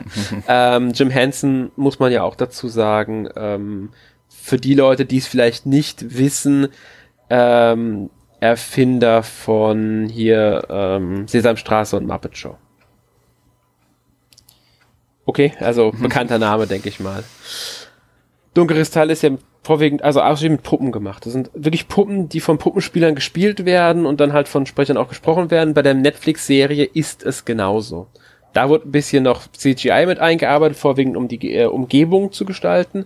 Aber es ist wirklich mit Puppen und dieses Spiel wird halt irgendwie dann ähm, im Rahmen der Serie halt spielen, in diesem Zeitalter des Widerstands, das halt mit der ersten Staffel jetzt quasi begonnen hat. Ob das Spiel jetzt die Serie nacherzählt, nach der Serie spielt, das ist alles irgendwie noch nicht so ganz klar. Ähm, werden halt, wird halt so ein rundenbasiertes Strategiespiel. Also ich weiß nicht, wie viel Rollenspiel drin sein wird, aber es sieht ein bisschen aus vom Prinzip her, kann man sagen, dass es in die Richtung Final Fantasy Tactics gehen könnte. Vom Spielprinzip her jetzt. Ähm, es wird gesagt, dass so etwa 80 Missionen in der Kampagne drin sein sollen. Also 80 Kämpfe. Missionsdinger. Ja. Finde ich sehr interessant, ehrlich gesagt. Also einmal davon abgesehen, dass ich der Dunkelkristall äh, wirklich mag, also schon den Film von mhm. 1982. Ähm, also der ist äh, schon was älter. Ähm, dass ich den Film wirklich, wirklich mag. Ich mochte auch die Serie. Also das ist für mich eine der besten Netflix-Serien des letzten Jahres gewesen. Ich hoffe, dass da eine zweite Staffel kommt. Und auch auf dieses Spiel freue ich mich. Aber ich nehme an, aus eurer Reaktion heraus, ihr könnt mit der Dunkelkristall jetzt nicht so viel anfangen. Mm, nee. Also ich will nicht sagen, dass ich zu jung bin, weil ich schaue gerne alte Filme, aber den habe ich nicht gesehen und ich habe auch keinen Bezug zur Serie. Aber als ich den Trailer vom Spiel gesehen habe, dachte ich auch erst, ja, ein neues Final Fantasy Tactics wäre schon nicht schlecht. mhm. äh, ich kann euch nur raten, schaut euch mal die Serie und den Film an, beides auf Netflix verfügbar. Ähm, wirklich tolle, wirklich, wirklich tolle Fantasy-Geschichten sind das, ähm, mit wie gesagt, Puppen. Also auch bei der Serie, die ja neu ist, ist nie, sind die Figuren nicht animiert. Die sind mit von Puppenspielern wirklich gespielt. Ja, es sieht also, sehr eigentümlich aus aus heutiger Perspektive. Ja, ich find's, ich find's immer noch großartig. Auch die Serie, es, ist, es funktioniert wirklich äh, hervorragend. Ähm, also ich kann es nur anraten, wirklich mal zu versuchen. Äh, Wenn es euch das alte, dass der alte Film zu alt ist, weil der halt ähm, optisch dann doch nur mal einen deutlichen Unterschied zur Serie hat, schaut euch zumindest die Serie an mal oder versucht's halt mit dem Trailer oder so. Weil, ähm, ja, kann ich jedem nur raten, der irgendwie was mit Fantasy zu tun hat, also anfangen kann und ähm, man sollte jetzt keine Elfen oder so erwarten, ist halt keine solche Fantasy, aber trotzdem wirklich, wirklich tolle Serie.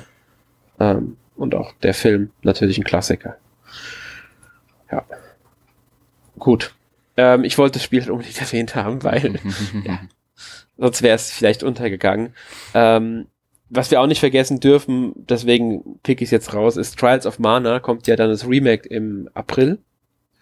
Der dritte Teil von Mana, also nachdem Music Quest auf dem Game Boy, Secret of Mana auf dem Super Nintendo und dann kam ja Trials of Mana, beziehungsweise das hieß ja immer Seiken zu 3, auch auf dem Super Nintendo erschienen kam nie nach Europa, bis letztes Jahr dann die Mana Collection erschienen ist, in der das Spiel der Originalvariante drin ist und auch erstmals offiziell den Titel Trials of Mana trägt. Kommt jetzt im April dann das Remake, das ja, wie man auf der E3 letztes Jahr schon gesehen hat, deutlich hübscher nochmal aussieht. Also wurde ja dann nochmal komplett wirklich geremaked, also komplett, also jetzt das Person und so weiter. Ähm, ja. Wird wahrscheinlich ein sehr, sehr interessantes japanisches Rollenspiel. Ich weiß nicht, Jonas, hast du das auf dem Schirm gehabt schon? Ich habe den Trailer gesehen, es erinnert ein bisschen an Dragon Quest, was wahrscheinlich auch daran liegt, dass es halt alles Square Enix ist. Ja.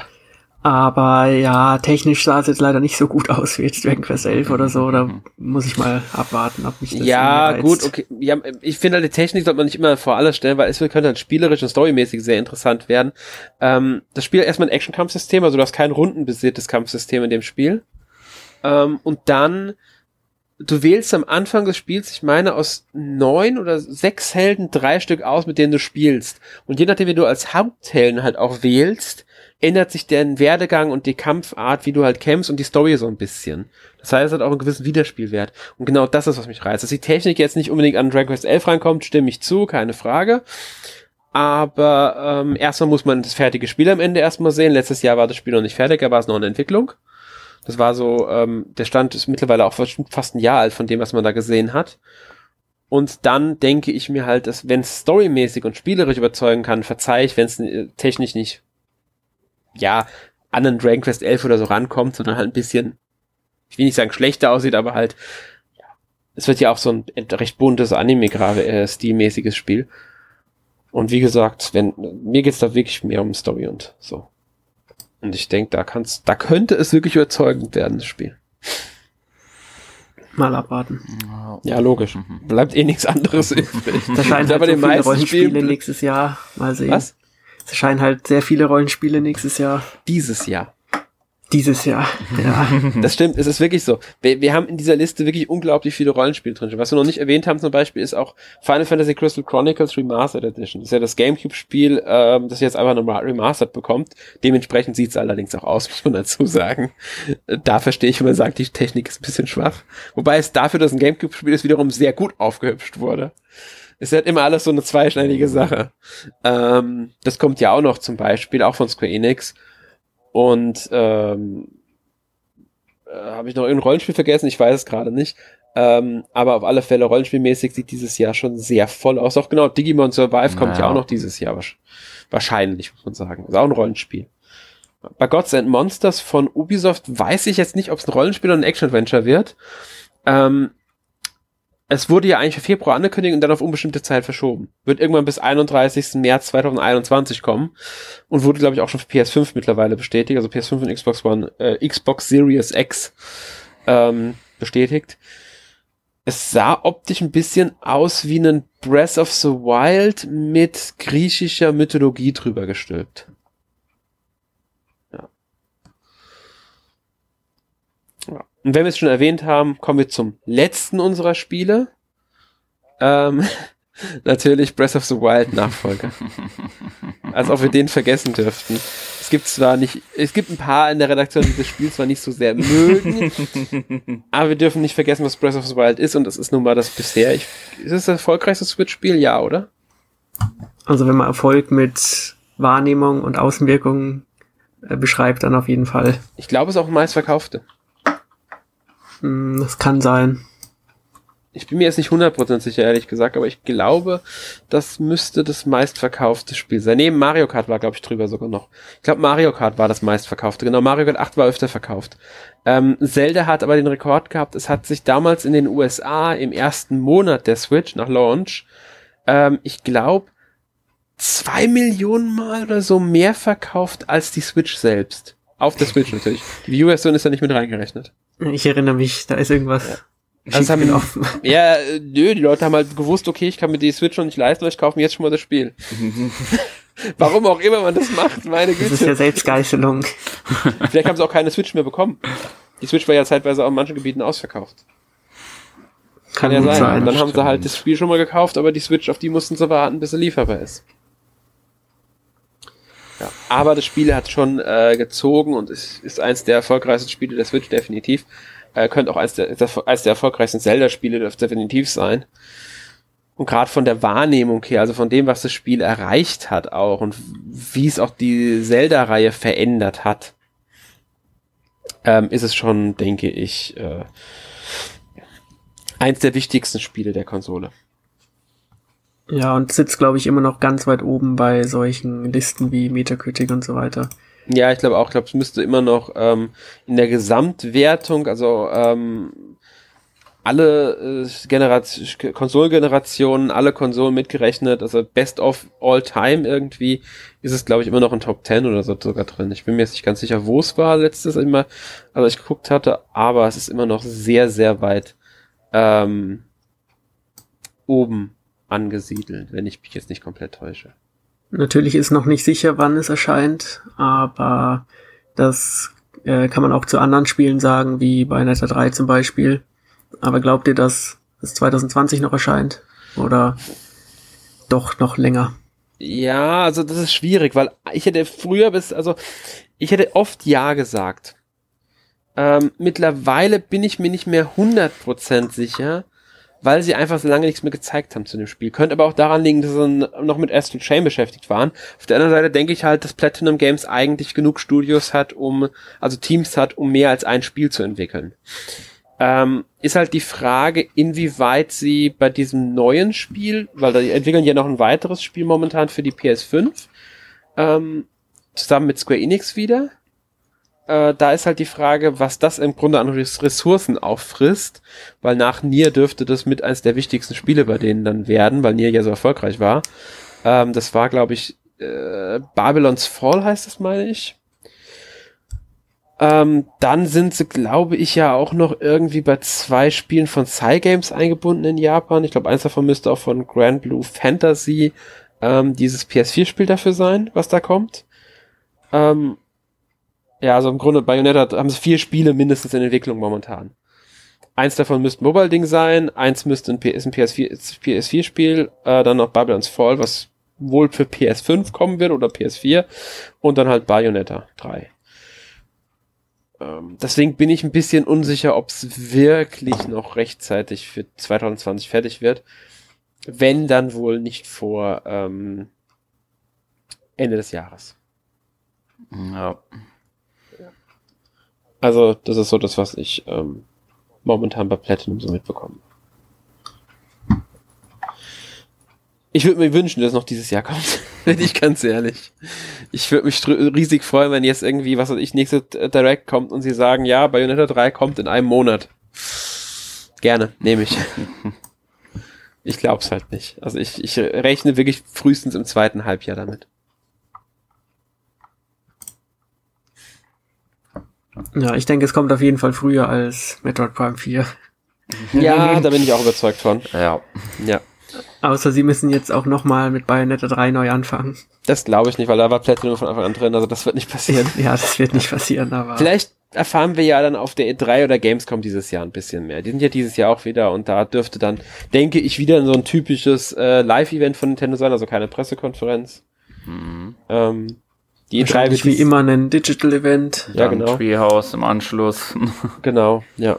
Und ähm, die E3 dürfte dieses Jahr auch wieder ein bisschen mehr ähm, Aufmerksamkeit bekommen. Ich denke, Sony wird wieder vor Ort sein, sofern sie nicht ein komplett eigenes Event aufziehen.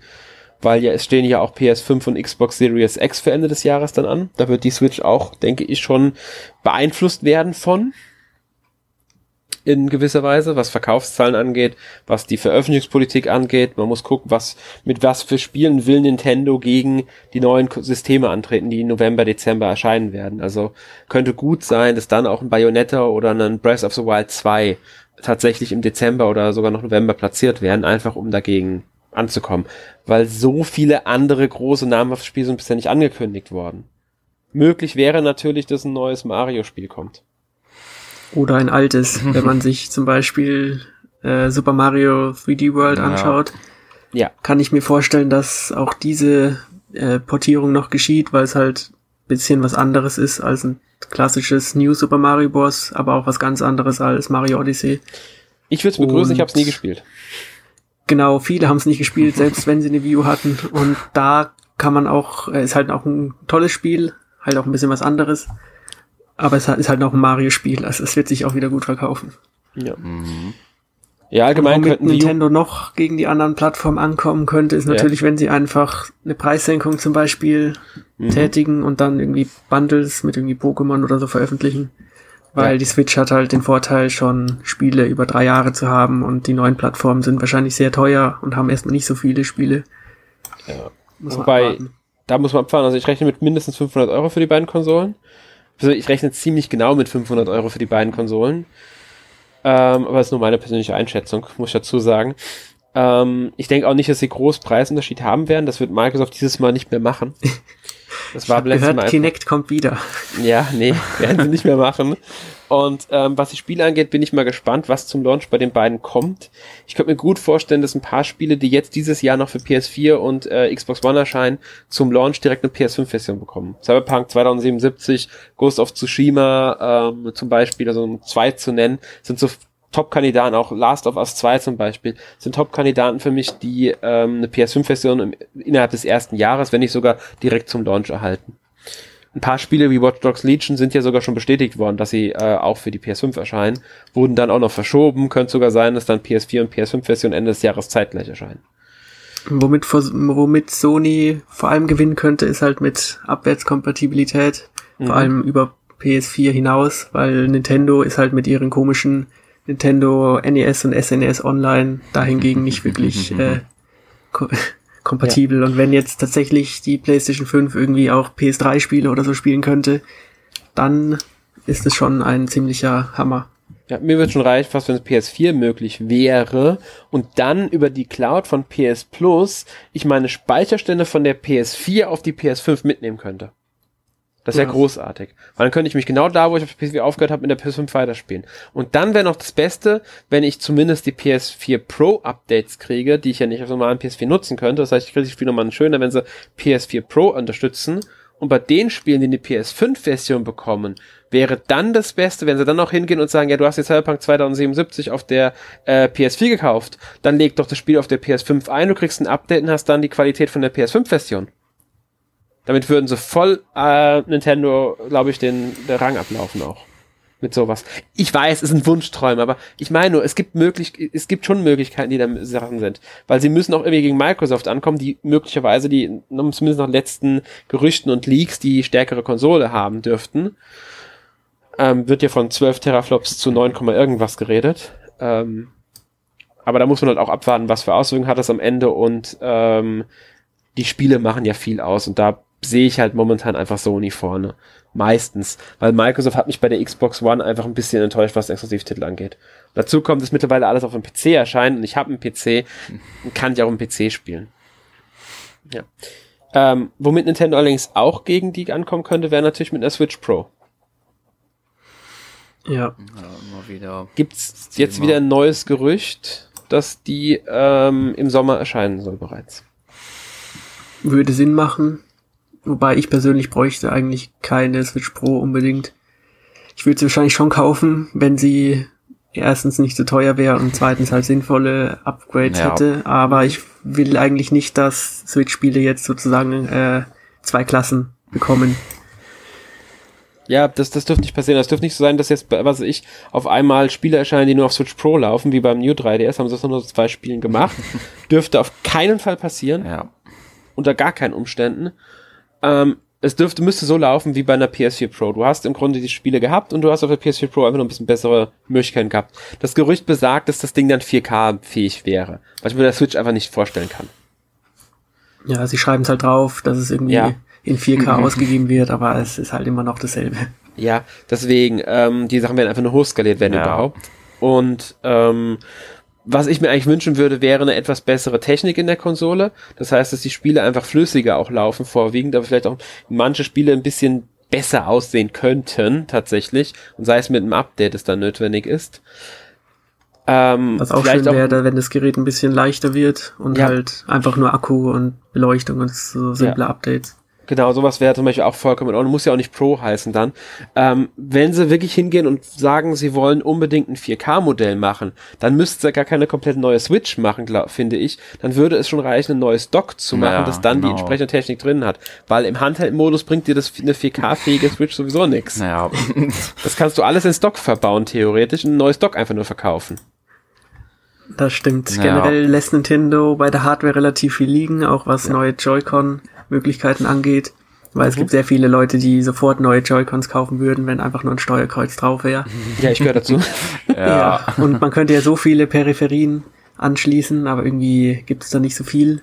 Mhm. Auch was so die äh, Software, also die das HUD der Switch angeht, könnte man viel mehr verbessern, also Ordnerstrukturen und so. Mhm. Oder einen eShop-Update und so. Aber irgendwie, ich Ja. glaube, Nintendo hat halt gemerkt, die Switch läuft halt und da sehen sie jetzt halt nicht wirklich eine Bewandtnis, Allgemein, was zu liefern. Ja. allgemein die Online-Services in Form äh, vielleicht ein- eines besseren Voice-Chats und nicht eines einer Handy-Smartphone-App. Oh ja, unbedingt.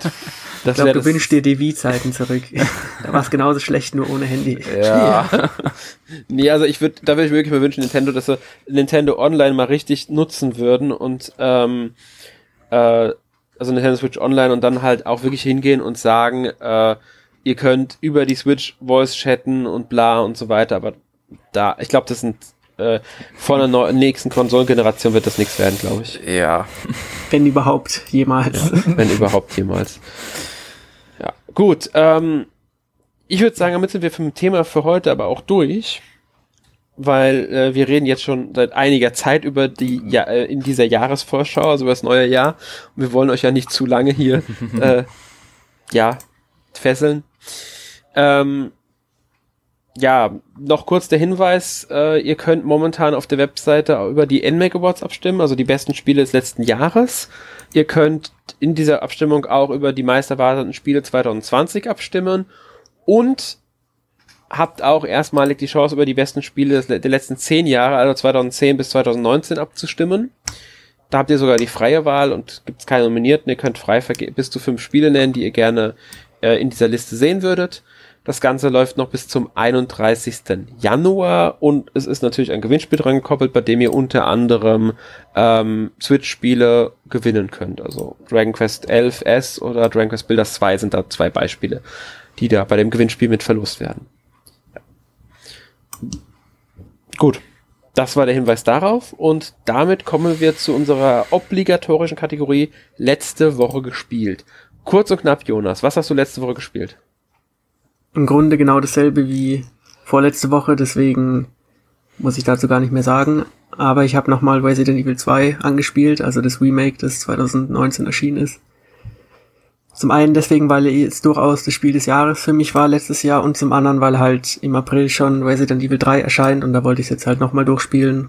Und ja, ich denke, es ist keine Überraschung, sehr gutes Survival-Horror-Spiel, tolle Technik, macht Spaß, auch nach dem dritten Mal durchspielen. Ich weiß nicht, ich glaube von euch hat niemand gespielt, oder? Doch, ich habe die Demo da, da gespielt, die da mal erschienen ist. Finde ich, ist, ist, ein, ist ein spaßiges Spiel auf alle Fälle. Äh, ich würde es auch eigentlich ganz gerne spielen, aber ich habe bisher nicht die Zeit dafür gefunden. Weil ja, kann einfach ich nur empfehlen, ist ja auch gar nicht lang. Zehn Stunden oder so. Ja, mir sind andere Spiele bisher immer einfach wichtiger gewesen. Ähm, weil ich halt, muss ich ganz ehrlich sagen, ich habe das Resident Evil 2 damals auf der PS1 gespielt.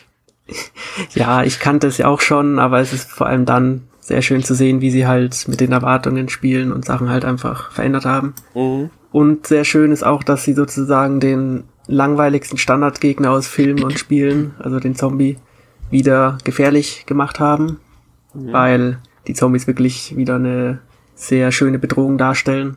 Ja, das kann ich aus Demo auch bestätigen. Da waren die, die waren schon ziemlich wuha. Ja, die ja. sind sehr aggressiv, sehr ja. auch beweglicher als man denkt und mhm ja, vor allem auch die technische Darstellung, wenn man sie mal, äh, kann sie auch ein bisschen zerlegen und so. Also das Spiel ist auch ziemlich brutal. Das stimmt, ja. Da sind sie auch sehr stolz drauf, die Darstellung von zerreißender Haut und so ein Zeug. Hab ich mal irgendwo gelesen im Interview. Ja, also es gibt sehr viele Nahaufnahmen von Zombie-Momenten. Ja. Gut, ähm, Sören, auch du, kurz und knapp, was hast du gespielt? Okay, äh, es war ja Silvester und da gab's dann die Palette der Partyspiele, die man äh, so, die einem als erstes einfallen würden. Nintendo Land, wie Party You, Animal Crossing Amiibo Festival.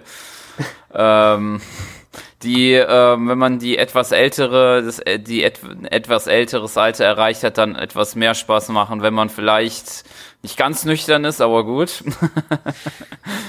Ähm, gleichzeitig auch noch Uno, äh, was es zu dem Zeitpunkt interessanterweise auf der Switch im E-Shop für, glaube ich, drei Euro oder so gab. Dann haben wir das auch noch direkt geholt und gespielt. ähm, ja, und als dann der Schmaus vom Neujahr vorbei war, habe ich mir dann mal wieder in Advance Wars Dual Strike äh, gespielt. Ähm, ist ja auch schon jetzt ein bisschen her, dass diese Serie da einen Ableger bekommen hat. ähm, Mal sehen, wann es noch kommt. Wahrscheinlich nicht mehr, wer weiß. äh, und ansonsten noch ähm, habe ich auf Steam ähm, Vestaria Saga angeschaut. Das ist von dem ähm, Urvater sozusagen, der die ersten fünf Fire Emblem Spiele gemacht hat. Also ich glaube, der sitzt da, ähm, hat er das Hauptaussagen da. Ähm, Shosukaga heißt er und ähm, der hat da jetzt da so ein seine eigenen Spiele macht er jetzt irgendwie, die ja auch sehr in Fire Emblem Richtung gehen. Und da habe ich dann den Anfang ich geschaut. Mal anschauen, das Spiel. Klingt interessant. Ja, kostet glaube ich nur 12 Euro, glaube ich. Also ist nicht so teuer, glaube ich. Ähm, und äh, ich kenne auch schon die Engine, worauf das basiert. Das gibt es da nämlich so, so ein Studiobilder, der so ähnlich funktioniert wie der RPG Maker und deswegen, also das ist schon was Bekannteres. Also was ich schon so kannte, besser gesagt. Okay. Ja, ähm, da bin ich noch dran. Ich habe es ja vorhin schon erwähnt, ich habe The Outer Worlds gespielt. Äh, ich finde es ein tolles äh, Rollenspiel aus der Ego-Perspektive. Macht wirklich Spaß, hat einen tollen Charaktereditor. Ähm, ich mag die Rollenspielfunktion, also zum Beispiel, wenn ich in Wahrnehmung besonders gut bin, dass ich dann Dialogen andere Antwortmöglichkeiten habe, als wenn ich jetzt in, äh, was weiß ich, Stärke gut bin oder Intelligenz gut bin. Das mag ich einfach in solchen Spielen. Erhöht auch ein bisschen den Wiederspielwert, weil ich andere Dialogoptionen habe. Ich mag die Geschichte bisher, ich mag vor allem das Setting sehr gerne. Das macht einfach Spaß. Ich finde es toll, dass die äh, Charaktere, also die NPCs darauf reagieren, wenn ich andere Kleidung trage und sich zum Beispiel erschrecken, weil sie glauben, ein Plünderer steht vor ihnen und dann merken, ach nee, und oder es geschmacklos finden, ich mich halt anziehe wie ein Plünderer oder so. Ähm, ja, ich habe es jetzt noch nicht so lange gespielt, ich habe gerade erst mit angefangen. Ähm, ein paar Stunden gerade. Macht mir aber bisher wirklich Spaß. Ich mag auch das Kampfsystem, auch wenn es jetzt nicht wirklich perfekt ist mir fehlt ein bisschen das Treffer-Feedback. Also wenn ich getroffen werde, merke ich, über, kriege ich es manchmal erst viel zu spät, wenn ich getroffen wurde. Und auch wenn ich schieße, ist, äh, fehlt mir so ein bisschen das Feedback. Aber ansonsten, äh, ja, sehr, sehr schönes Spiel. Ähm, tolles Rollenspiel. Ich verstehe, dass einige meinen, es sei das bessere Fallout. Weil äh, die Meinung kann ich auch teilen. Klar, ein bisschen schade, dass keine deutsche Synchro hat oder deutsche Untertitel. Ich verstehe aber auch warum, wegen Budget, auch wenn jetzt ähm, die Entwickler nicht komplett unbekannt sind, sie sind ja dann doch äh, nicht das, sage mal, Triple A X Studio, also Obsidian, ähm, und deswegen kann ich das schon nachvollziehen. Ja. Also hat mir äh, gefällt mir das Spiel ja. Gut, ähm, ja, damit sind wir am Ende vom Podcast angekommen. Nächste Woche gibt es einen eShop Roundup. Äh, dürft ihr schon drauf freuen auf drei Spiele, die wir euch da vorstellen werden aus dem eShop. Und ja, bis zum nächsten Mal. Tschüss. Ciao. Tschüss.